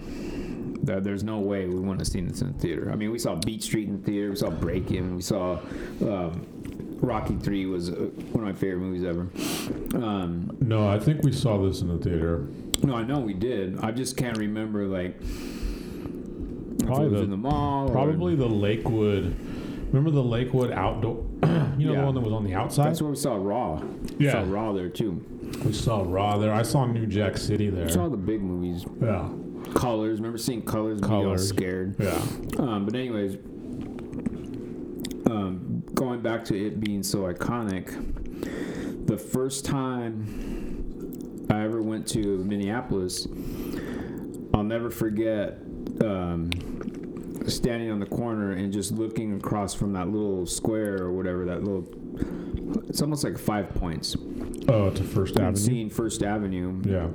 and like like everybody's played there it's a big part of you know minneapolis's rich musical culture history and on the side they have the stars with all the bands that have played there but to me i was just like that's where purple rain happened Yeah. like It's the only thing that there's matters. nothing else that i could think of but that and that club the way that it looked it was such a it was so much more because like you remember in breaking where the storyline in the movie whatever the kid that is the younger brothers the dj's younger brother is the breakdancer and then he meets these breakers and it's actually the new york city breakers with like crazy legs and you Right. know, then they go to the roxy and it's this big deal. And then he gets a gig spinning at the roxy. But I'll never forget the way that looked, and especially on a big screen, it was just like, wow, like look at this, like it's crazy. Like it was like a peek into hip hop dance club culture, seeing Beat Street, and then seeing Purple Rain. Like you get treated to every time there's a live performance, it's either them or the time playing on that stage in that you know venue and they even sneak in Seventh Street entry, I think, when Vanity or when uh, the Apollonia, Apollonia. when they're supposed to be playing. Yeah. It's just at the little small bar next door, but Yeah. they're supposed to be at a different venue, and that's when yeah. like it's like Morris is Yeah. trying to you know be their Svengali or whatever. Um, but it was just so like I don't know. I guess I was at the right age to to just you know I was already like in love with music and that's the other thing. I think that soundtrack. I think if I'm not mistaken, every song on that record is in the movie. Yeah. I don't think there's one track that's not in no, I think they're all in there. Even like Uh, the the what's it called one? Um, what is it? What's the weirdest one? We were just talking about it. Computer Blue. Um, maybe that one. Yeah, that's Yeah. like a big scene. Um, Take Me With You. They're doing. That's when they're riding, When he shows. That's when she's out the lake. Yeah, Yeah. yeah. Um, That one's done more like it's like almost like a little mini music Video. video, in Uh-huh. the in the what you call it. And uh, I think prior to the, or past this, like the movies that stick out to me that are like big music movies is like Velvet Goldmine is like borderline musical movie, Yeah. but it wasn't like a, a Help or a even 200 Mot- Motels like Frank Zappa or like an Elvis movie the, like Jailhouse Rock like the Purple Rain is. yeah. And then after that, like Angry or Hedwig and the Angry Inch is another Oh, one John Cameron Mitchell. it's like a musical, Yeah. uh, but it's not a real. So I don't. I think. I think maybe Purple Rain is the last. Yeah, Hedwig. movie. Hedwig is almost like a rock opera. It's almost like a Like Tommy. Tommy it's almost like a. Tommy. but but yeah. it's not a real band. No. So that's what I'm like. I think Prince was. Is, is he the end of that movie making? Like, what other? Can you think of any other movies where it was an artist that was either portraying a version of themselves or No.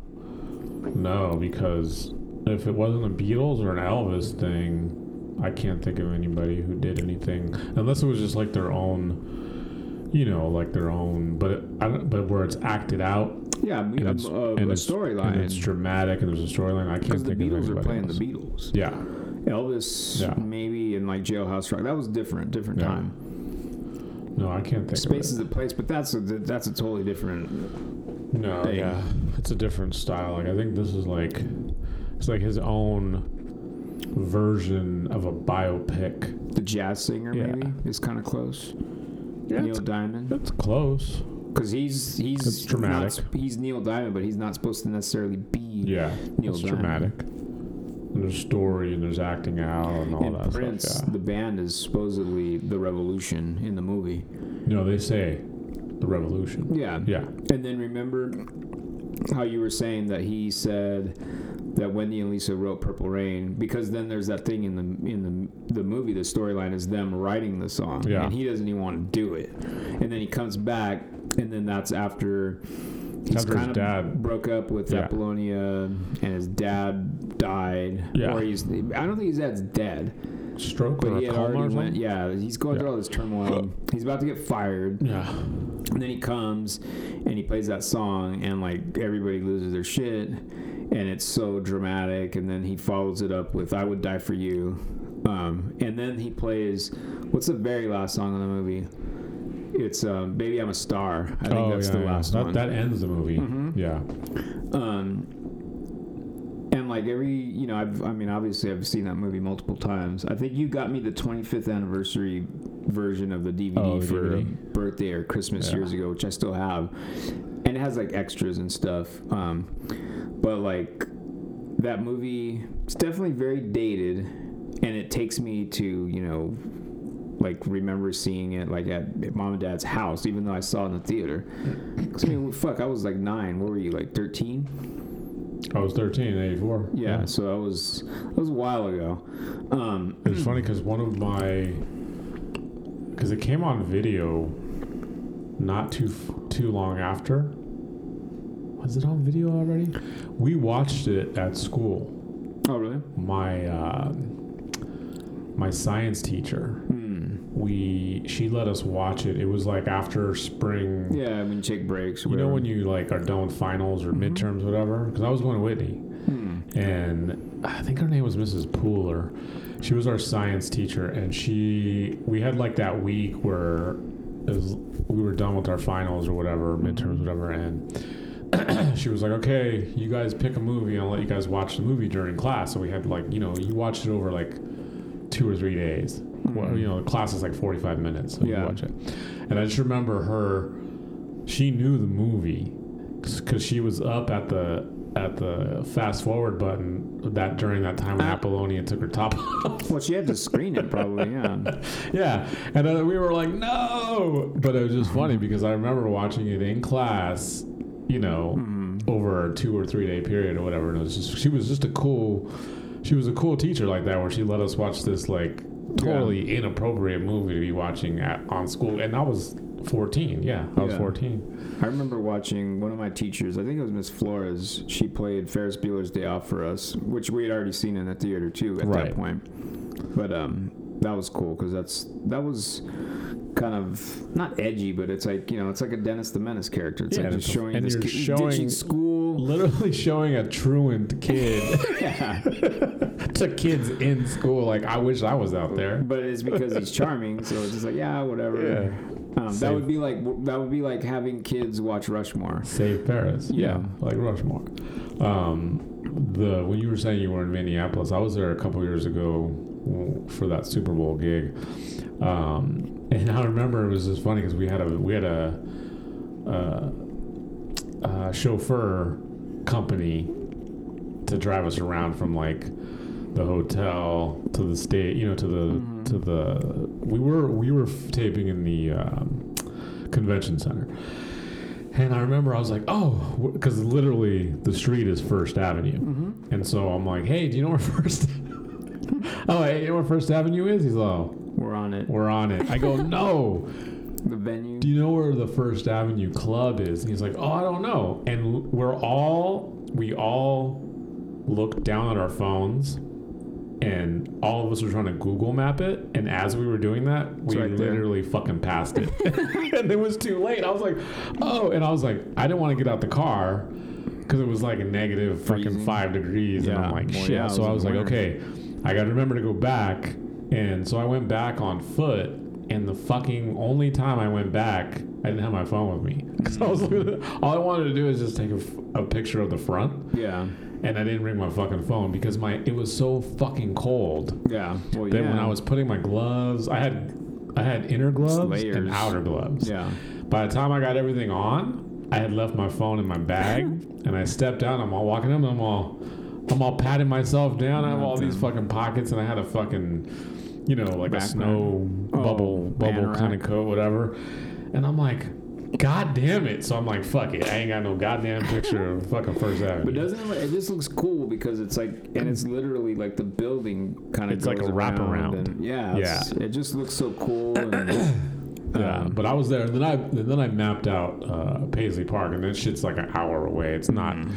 It's like, like Graceland on the, or it's like thirty or forty minutes away from uh, from downtown. the there's something too because I I read up on the movie a long time ago. Just whenever I not when I don't know what to look up, I'll just look up weird random things. Like when I found out facts, like that's how I found out like the US Festival, the stage, it's like stored somewhere in Disneyland. Oh, Like, well, why would anyone? No one's gonna just try to figure that out. yeah. But I found that out just Festival? by looking up every fact I could find out about Disneyland for some reason. Um, but then I think the exteriors of the uh, the club were shot somewhere like in LA. It's like a certain club in LA. Like I think it might even be what the Viper Room used to be, which used to be the Central. Um, I think I don't know Oh, huh, um, interesting. but the um yeah that movie and the album it's like there it's that's another hard thing to do where you can totally separate those two entities. Like you could you can you could listen to the album and it doesn't necessarily make you think of the movie. Yeah, and you could watch the movie and just be in that movie world you know what i mean? Yeah. like they're that's that's strong like it's a big achievement. Yeah, And then that's when it just sold like everybody. I'm like, okay, it was Prince. Like he's a little different, whatever, but his music just connected to everybody. Um, and we gotta do we gotta do Purple Rain for our backyard viewings.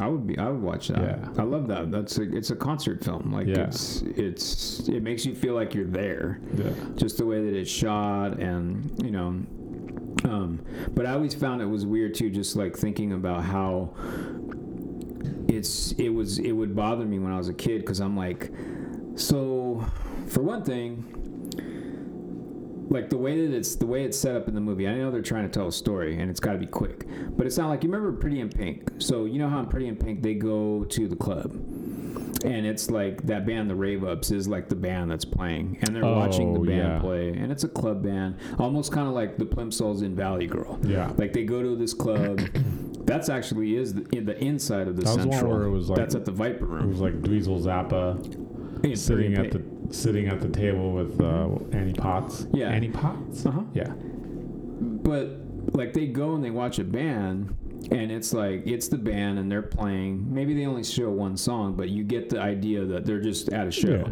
now in purple rain they have like the backstage and it's like they're them and the time are like the house bands Mm-hmm. but you look at the stage and it's like is it just like I didn't know about backline, I didn't know about whatever, but it just looks like well those are their instruments. They get up and they play one song and they get off the stage like so all those people, what are they doing in the meantime? waiting for the time to do one song and Yeah. you know what I mean? Like that part and I get they, they, they the movie can't be Dr. fucking Zhivago ten hours long. Yeah. Um, but it was like It's almost like a showcase. it was weird. Like Yeah, I it's like- remember, I remember even being a kid, I didn't know anything about how how Yeah. music really worked. Like they show them rehearsing, writing Purple Rain, and they show them rehearsing at the club. Like so, it's like, well, what, what's happening here? Like yeah. they're they're doing this, they're getting a new song ready to play that night, and then that's all they play. Because even like Purple Rain, it's this big deal, and then once he's done, he runs backstage because he's all crying. He probably like just can't wait to get his clothes off. And You're looking for a white horse. everyone's like, "No, you got to go do an encore." And then that's when everyone gives it up, and they're like, "Yeah, he's gonna stay Yeah. here. He's, he's You know too what's good." funny is because I was wa- I hadn't watched the movie, but I was watching videos uh, from that, and all the videos are movie movie parts. You know, Oh yeah, yeah, and when they pan on the crowd during Purple Rain, it looks like a LA crowd. Uh huh. Like I can't imagine. I could be completely off, but I can't imagine Minneapolis crowd looking like that. I felt Mhm. like it was a full-on LA crowd. Yeah. You know, it was like people with mohawks and that new wave, that total Those new wave look, those glasses, guys with eyeliner, you know, guys Mhm. wearing makeup, that that flock of seagulls haircut that Mhm. covered one eye, you know, all that shit. Yeah. Um, and I was like, you know, when you're a kid, when you're 13 or 14, you you don't think about that kind of shit.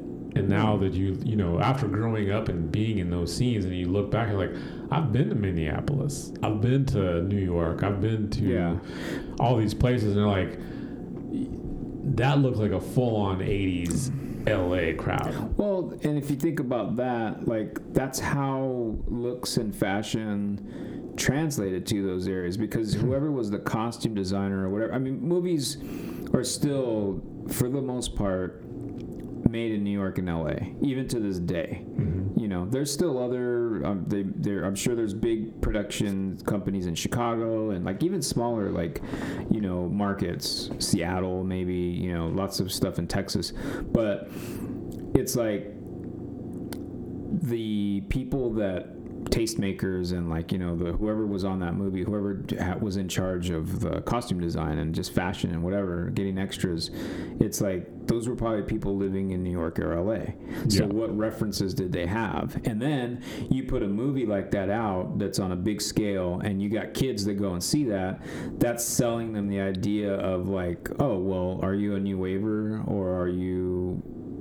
like at that point in our lives, we already knew what you see someone walking with a leather jacket and spikes, and it's like that guy's punk rock. Right. Yeah. Or even if you just have the same outfit, tight pants, it, it could even be Doc Martin boots, leather jacket, long hair. That guy's a Hessian. Right. Mohawk, he's punk rock Right. and it's just all these categorical um, facets that movies in the 80s were a big part of putting that putting those pieces together for you know for us to see the world the way we saw it and eventually that gets like how did how did Husker Du and the replacements learn how to dress if they didn't either tour a lot which they both did but by other people coming there from other from other places like the Pied Pipers you know like DOA the Ramones Yeah. the Dead Kennedys Black Flag you see like the Sex Pistols playing their first trip in LA or their first trip in the United States New York. Yeah.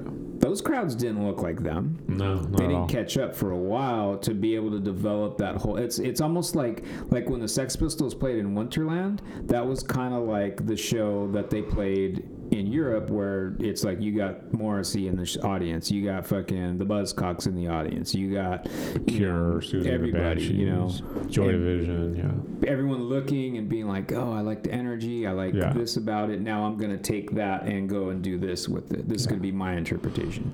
Um, I don't even know how we got to where we got, and I don't even know why we're talking about that. but the, the I guess we're talking. You're talking about like how I was talking about the the people in Minneapolis like not yeah, like the like Minneapolis, crowd. the true organic crowd that would be going to First Avenue to watch those bands play. They were probably looking more like the Pacific Northwest back then Yeah. because they're wearing fucking flannels. They're wearing. They're, they're fucking Yeah. freezing. You know. Yeah, they're cold, they're working class. They're you know and I'm sure there was people that were edgier and more scene style, uh, you know, scene adjacent because they were hip enough to go to a club that would be having the time perform yeah, and, and Prince perform and they were really and- playing at those places. That's Yeah. what's that's what else is cool about that. Well, that's why they played there. They played that that benefit um, because that was like their, one of their home stages to play. Um, but I can I can see being that Prince wrote the first two Time records, having the Time open up for him, and having you know a, much more cohesive relationship than what's portrayed in the film, but an actual like. We're, we're all one big band that's spread out into two yeah, because he wrote the music for the first two time records. Like you think about like how talented because even though it's in the same vein, a time song it doesn't necessarily sound like a Prince song. hmm Do you know what I mean? yeah, Like I can't see him doing Jungle Love, but I can see him doing like some of the other slower, like the Ice Cream Castles or well, you know which one is both of them is uh, it's on Pandemonium. It's called My Summertime Thing, and that song is the latest fashion. oh okay. It's the same exact song, but the time there's different lyrics for it. and the latest fashion is on the Graffiti Bridge, right? I think so. Yeah. Um, yeah, I don't know why Pandemonium was out everywhere when that came out because Jerk Out was a big song, but um, I love that album. I remember I bought it. I bought it from on a CD, and I played the shit out of that. It's like Ice Cream Castles and then Pandemonium. No, well, they didn't put out many records. No, um, but that was a big gap though. Because Oh. Ice Cream Castles came out when I was in like elementary. It came out during this time, right? Yeah, Yeah. Pandemonium came out when I was already in high school, so that's already in like Oh. 1990 almost. Okay. So that's a pretty that's like six or seven years. Yeah. But then that he had uh, Fishnet in between that. Fishnet. That was the one. Remember Isaac. Isaac, singing Fishnet, black pantyhose to our cat Johnny, because he was all like gray. That was that was one of the strangest. and then just looking at him, it's like you got caught. um, let me let me mention. So look at there's nine tracks. It's "Let's Go Crazy," first song. Uh, that song, I'll never. That's Diana's wedding. Remember, and the DJ just had a boombox with tapes, and it was at American Legion Hall, and he just put the mic up to the boombox, but that we turned it out. I'll never forget that song and dancing with all our cousins, um, like we thought we were in the movie. Right. Um, Take Me With You. That's the second song. That's the one in the movie where they're just riding the bike. Yeah. It's like a music video. Beautiful Ones.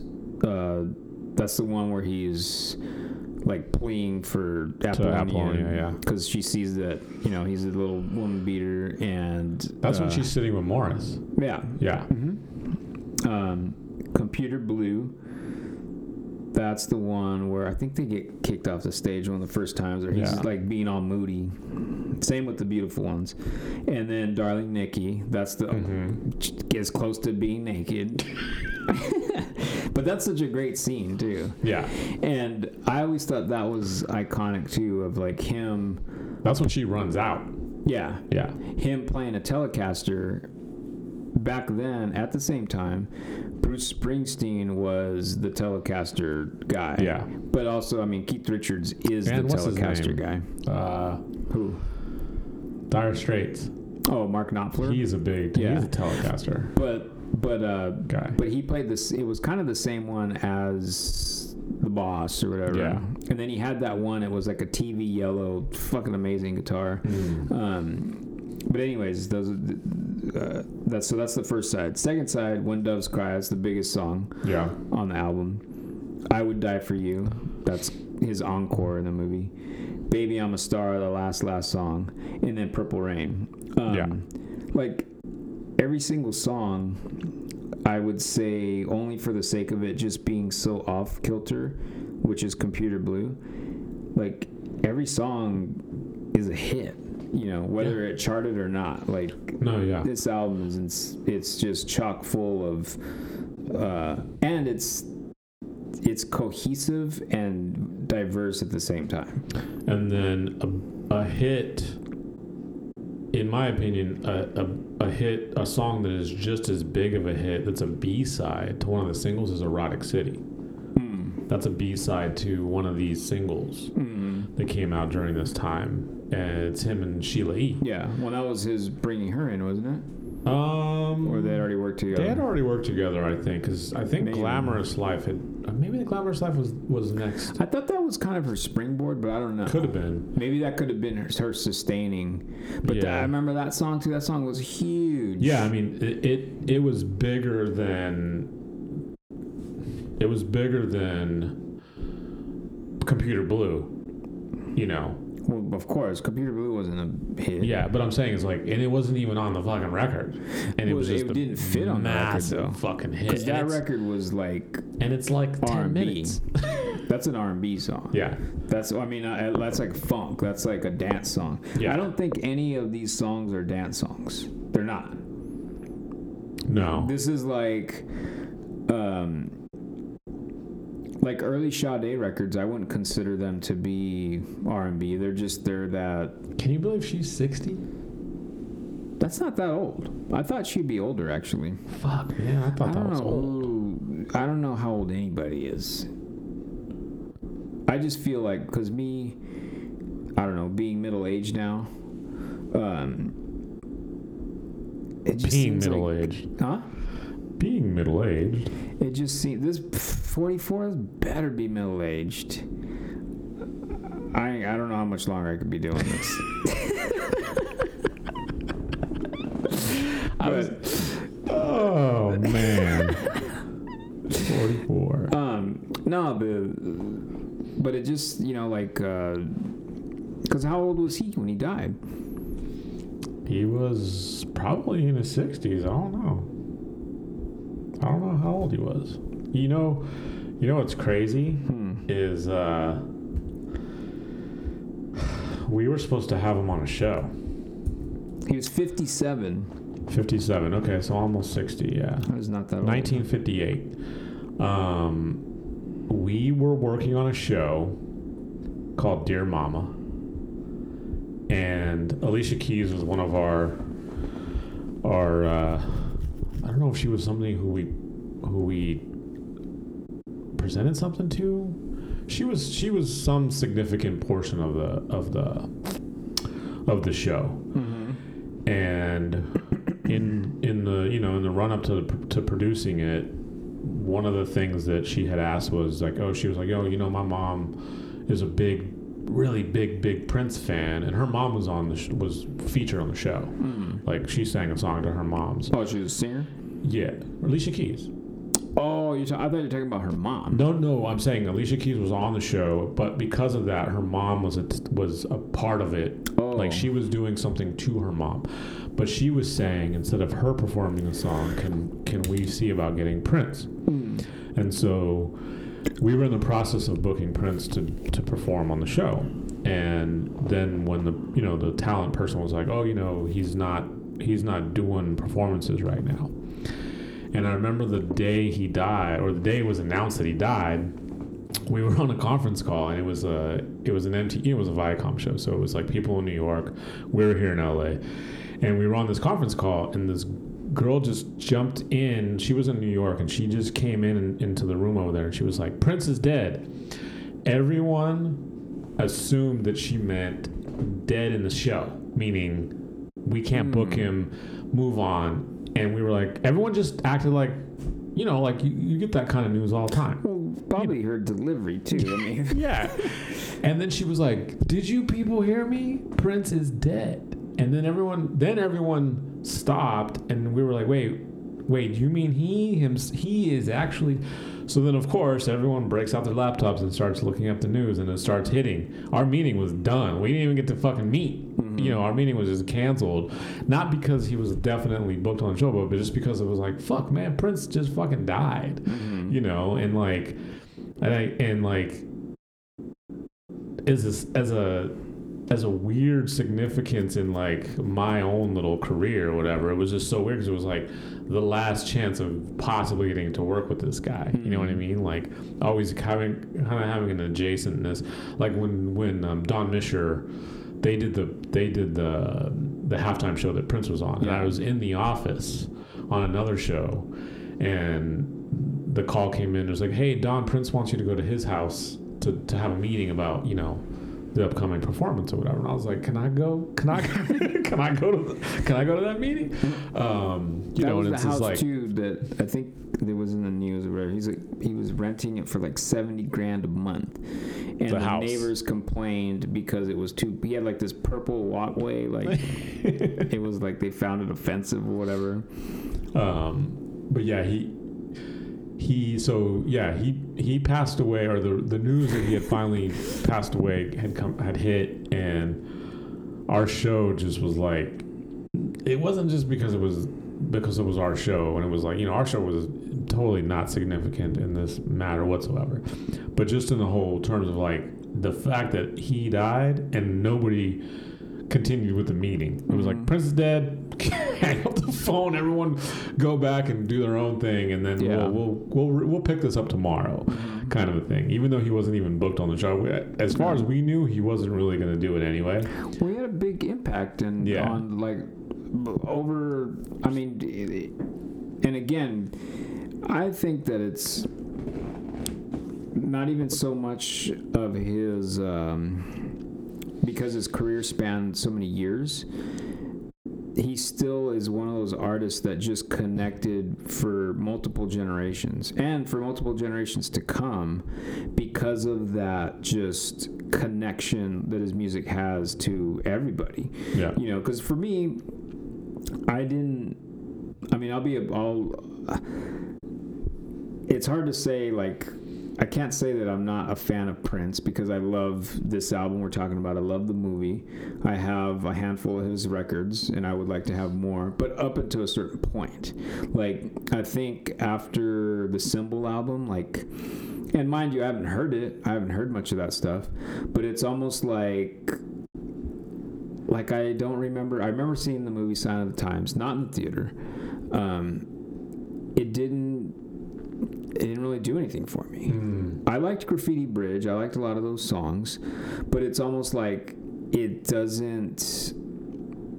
It doesn't have what all that early stuff had for me.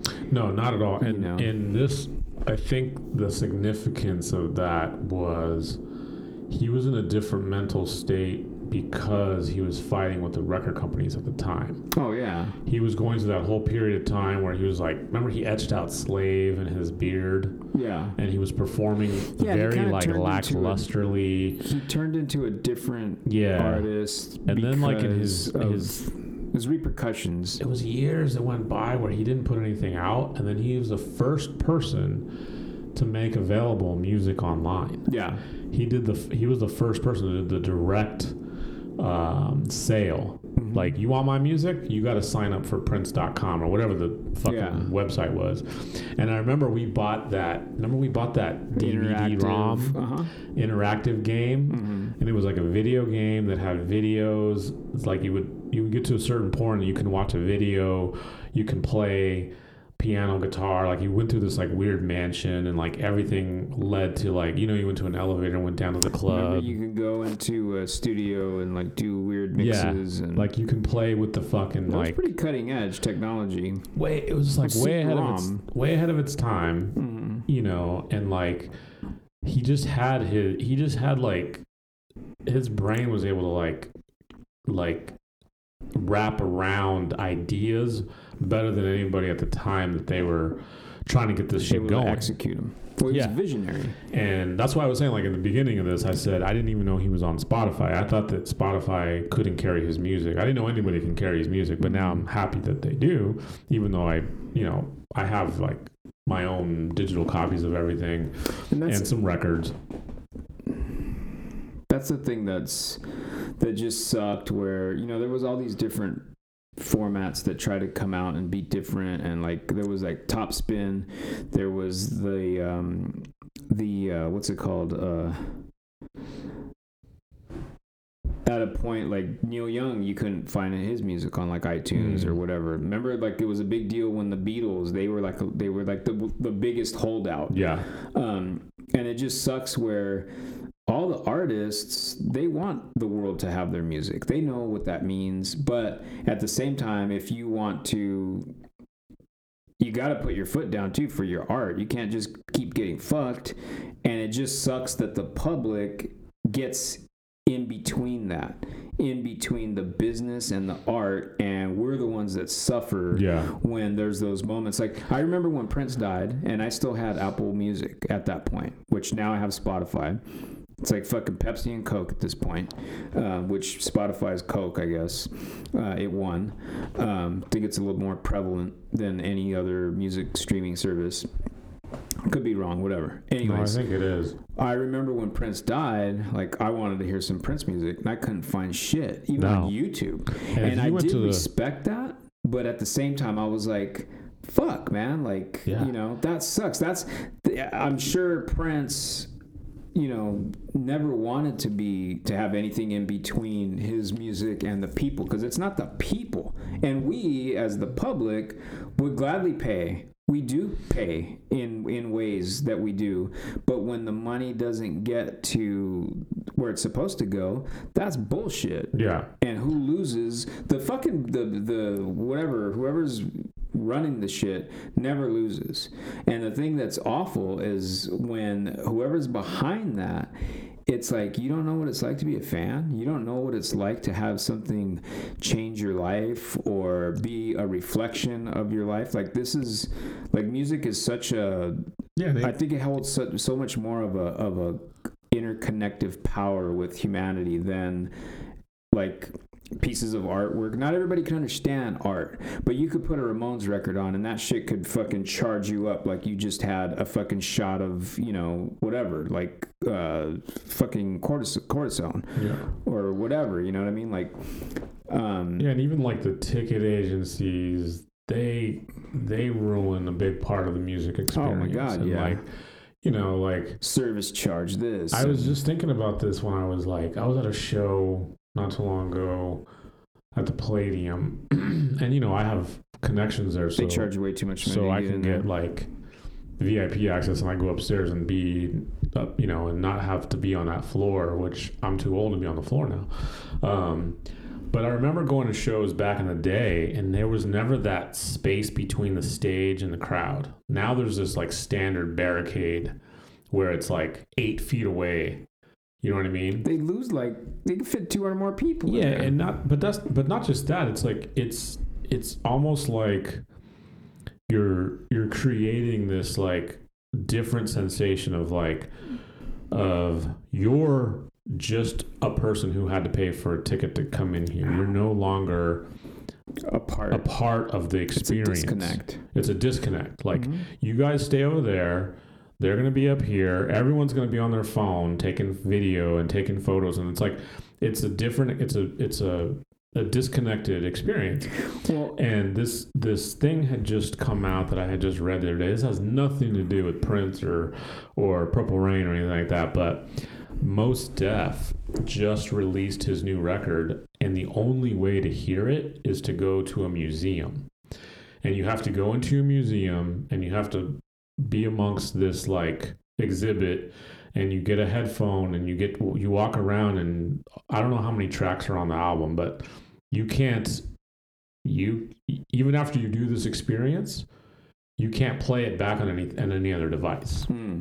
And like I don't think Mos Def is worthy of that kind of No. like experience. No. I'm not saying I don't like him. I'm not a fan of his, Yeah. but I'm just thinking in, in the sense of like at a time where we're living in this like where so much disconnection is happening, that is the most that you can do to make it apparent that you are even that much more disconnected from your fan base. Mm-hmm. And like a person Who's gonna like do that? huh?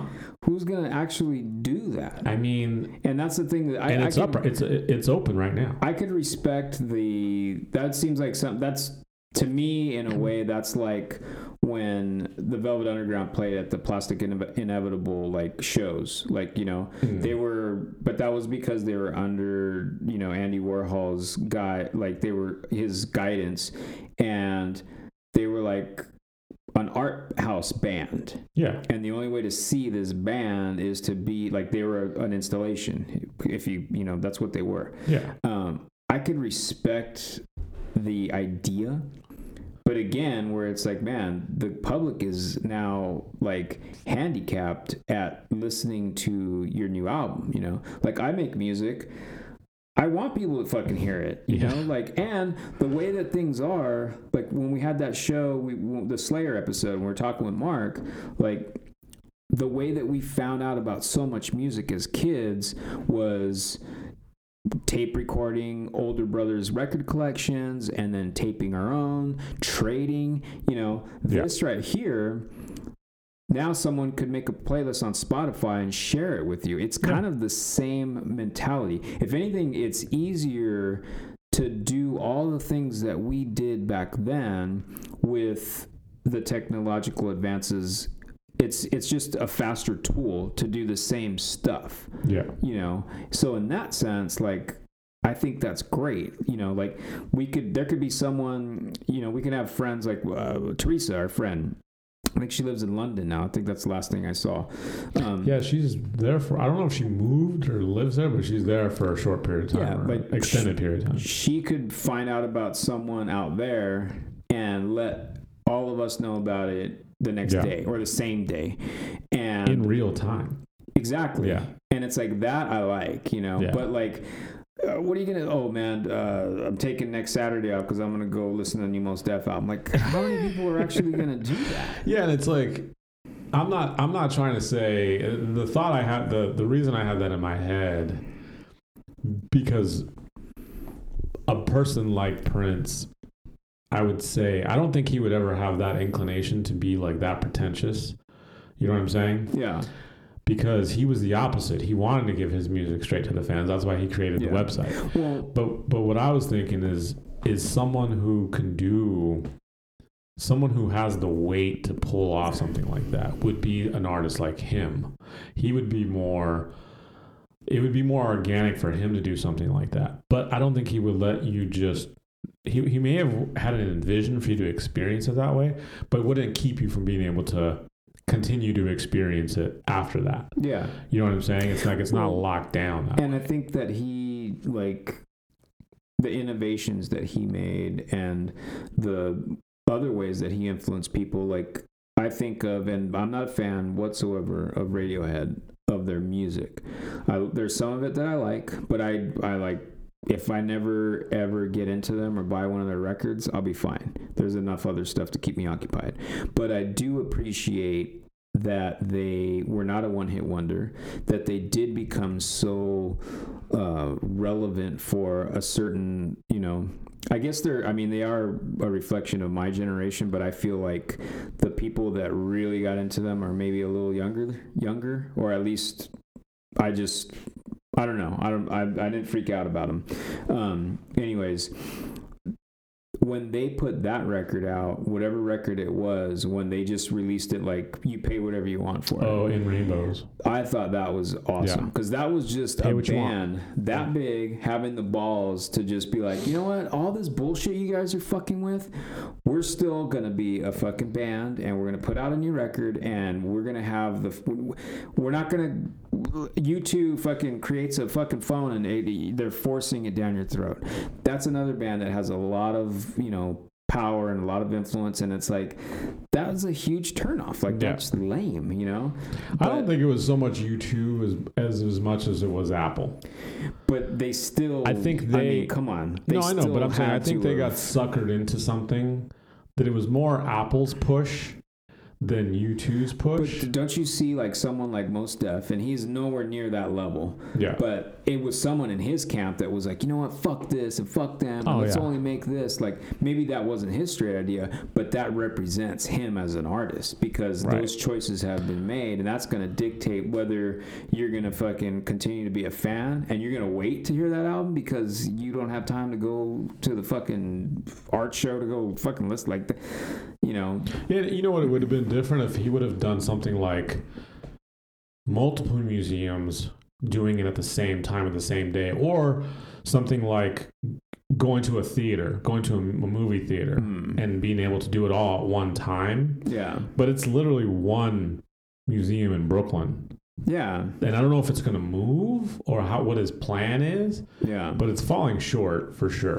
Well, but- yeah, I think that's I don't But know. But like the whole, Again, the I whole respect like the uh, concept of it. Yeah, like the whole like like Radiohead's model for just saying, look, you don't even have to steal this record. We have the high quality digital versions here.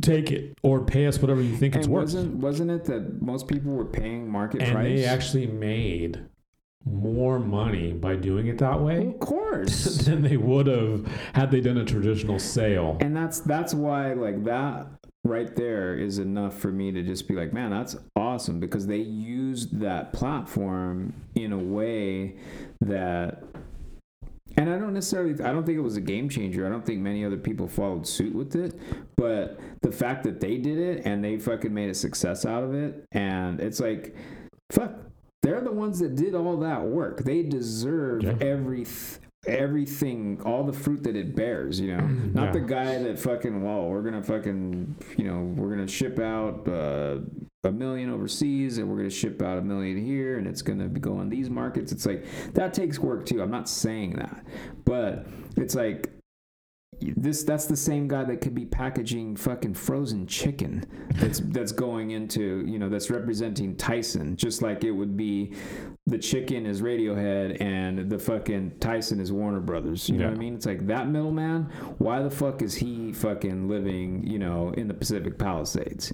It's like because of all these other people that fucking put him there it's it's bullshit whatever. Um but I'm gonna just jump right into it and say that I would give this album a solid, like, no, not one doubt about a ten. I I'm echo that for sure, and I would say ten for the album, and probably because the movies get five five stars? Do they get I think it's four. I don't know. It could be five. It, it, it, everything Like- some stars are three. Michelin stars are three. Fucking Like because it's like an amateur, it's an amateur cast for sure. Yeah. Because none of these people are actors. No. It's an amateur cast. It's like rudimentary, you know, rudimentary, rudimentarily. I don't even know what that word is. Um, it's a relatively simple story. Oh yeah. Oh wait, no, there's a big actor. What's his name? Who? The the dad, Clarence. Oh yeah. I guess he's the biggest. He's the only one. big known actor in the movie. But he wasn't that big then. But he wasn't a big part of the movie. That's Samson Simpson. um, uh, I think Morris Day is this is the star though. Morris Day is definitely He doesn't even the seem like he's acting. No, he's not acting. He's this. that's who he is. Jerome and him, top notch. Um, like, remember when Apollonia? She's all because when he's trying to sneak her out and they're all drunk, yeah. and then she's like, "Hey, where's Jerome?" And he goes, "In his skin." Like, what the fuck are you doing?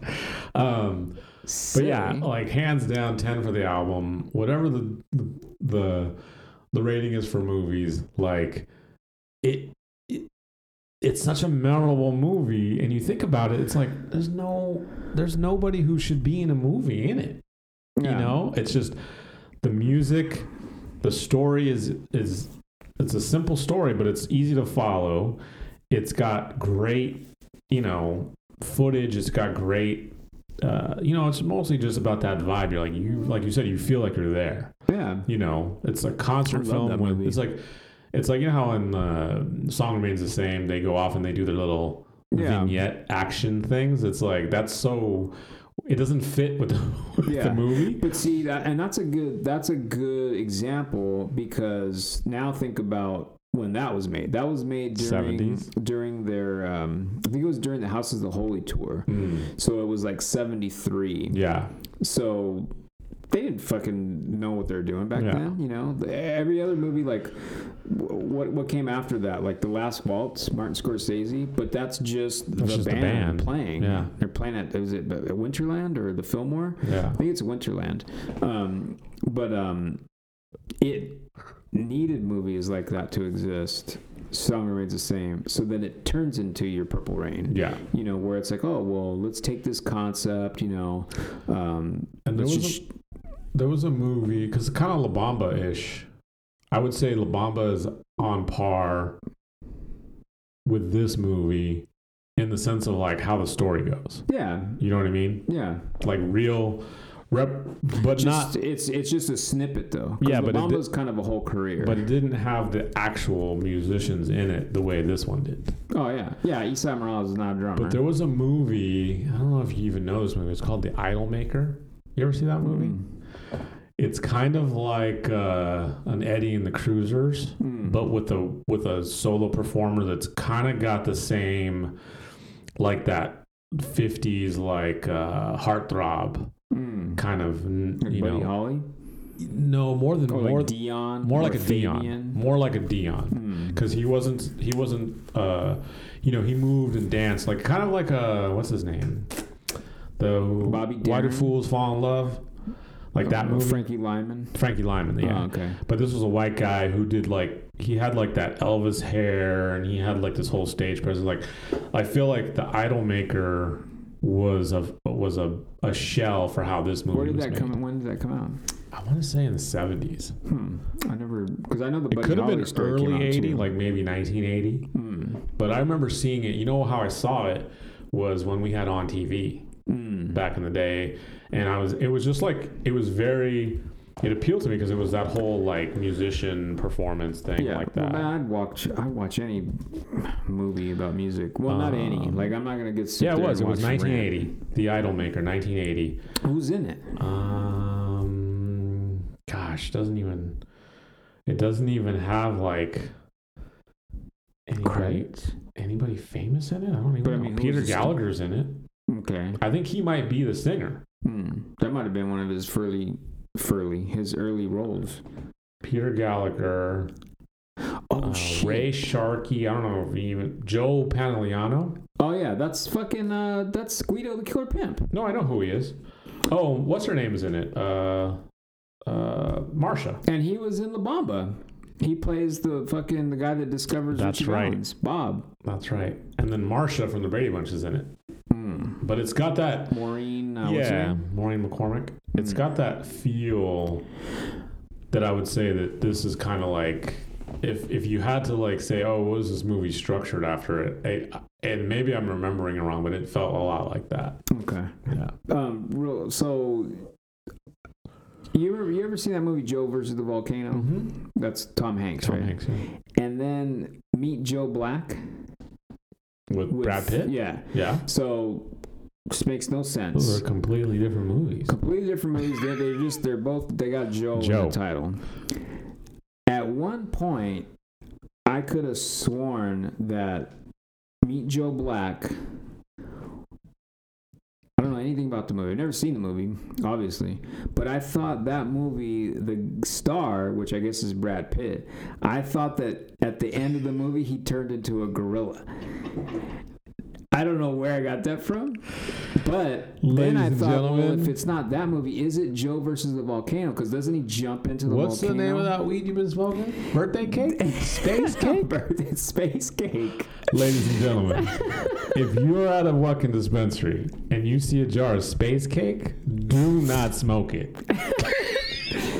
so I thought it was Joe versus the volcano. Oh, This movie. he turned into a gorilla. this movie doesn't exist apparently until I saw Midsommar. ah. That's the closest because they put him in the bear suit and then they burn him up alive in a bear suit. That's the closest I've ever gotten to the guy turning into a gorilla at the end of the movie.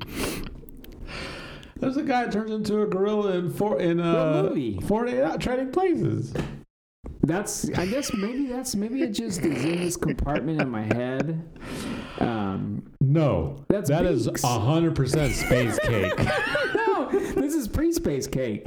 I've been thinking this Pre and post space cake. of my is- life. Pre and post space cake has to be a fucking increment of your I've life. been on the case for 15 years of trying to figure out which movie this is. Oh my god! All right, well, this episode is wrapped. Uh, the show. Um, what we're gonna, what are we gonna do next? We're gonna do a movie. No, we're gonna do oh movies. I'd like yeah, I'd like to like segue. But you know what? Another thing. Um, So so Pat wants to do he wants to do the Joker. I think it'll be fun to do it because he liked it and I didn't. So I think that'll be on on the on the books for one of the the future episodes. well, I'd like. I'd also like to do because this is a soundtrack that's also a movie. I'd like to do a s- kind of like a retrospective of like Wes Anderson and like That's the one I definitely soundtracks. I definitely want to do and that the one. movies. Um, because he's got a, at least two right in the middle that are like huge, like Yeah. Royal Tenenbaums and um, Rushmore. Rushmore, are both super influential soundtracks and movies, and even like the stuff in Bottle Rocket. There's a lot of good Yeah. music in that. But anyways, we should we should save that. But yeah, the Purple Rain. Uh, the last thing I wanted to say, I remember um, meeting someone and a little bit younger, maybe I want to say five to eight years younger than me. Um, so we were talking about Prince, and I'm like, man, yeah, you like Prince? Yeah, awesome, of course. Like, how can you not like Prince? And then we're talking about Purple Rain, the song. I thought we were talking about the movie, and I got excited. I was like, man, I love that movie. And this girl was like, yeah, I didn't really like the movie. And I'm like, thinking, you know, she's younger. Whenever I'm like, I'm like, but did you see it? She's like, oh yeah, I saw it. And I was just like, I kind of, it kind of made me like, not that I don't like her, but I was just like, that kind of sucks because how can you not like that movie? I don't know. I don't know if it was an age difference. It definitely is like a time capsule for like even how you're saying how like the crowd, the crowd's very 80s like looking. Um, but again, if you don't like Prince, you suck. If you don't like Prince, go get on that space cake. And then tell a- me, please, Get on a fucking which pair of roller skates. Is it where the guy turns into a gorilla at the end? I'll be here. All right, so we're gonna smoke a bunch of space cake and talk about one of these movies coming up. All right, peace. Bye.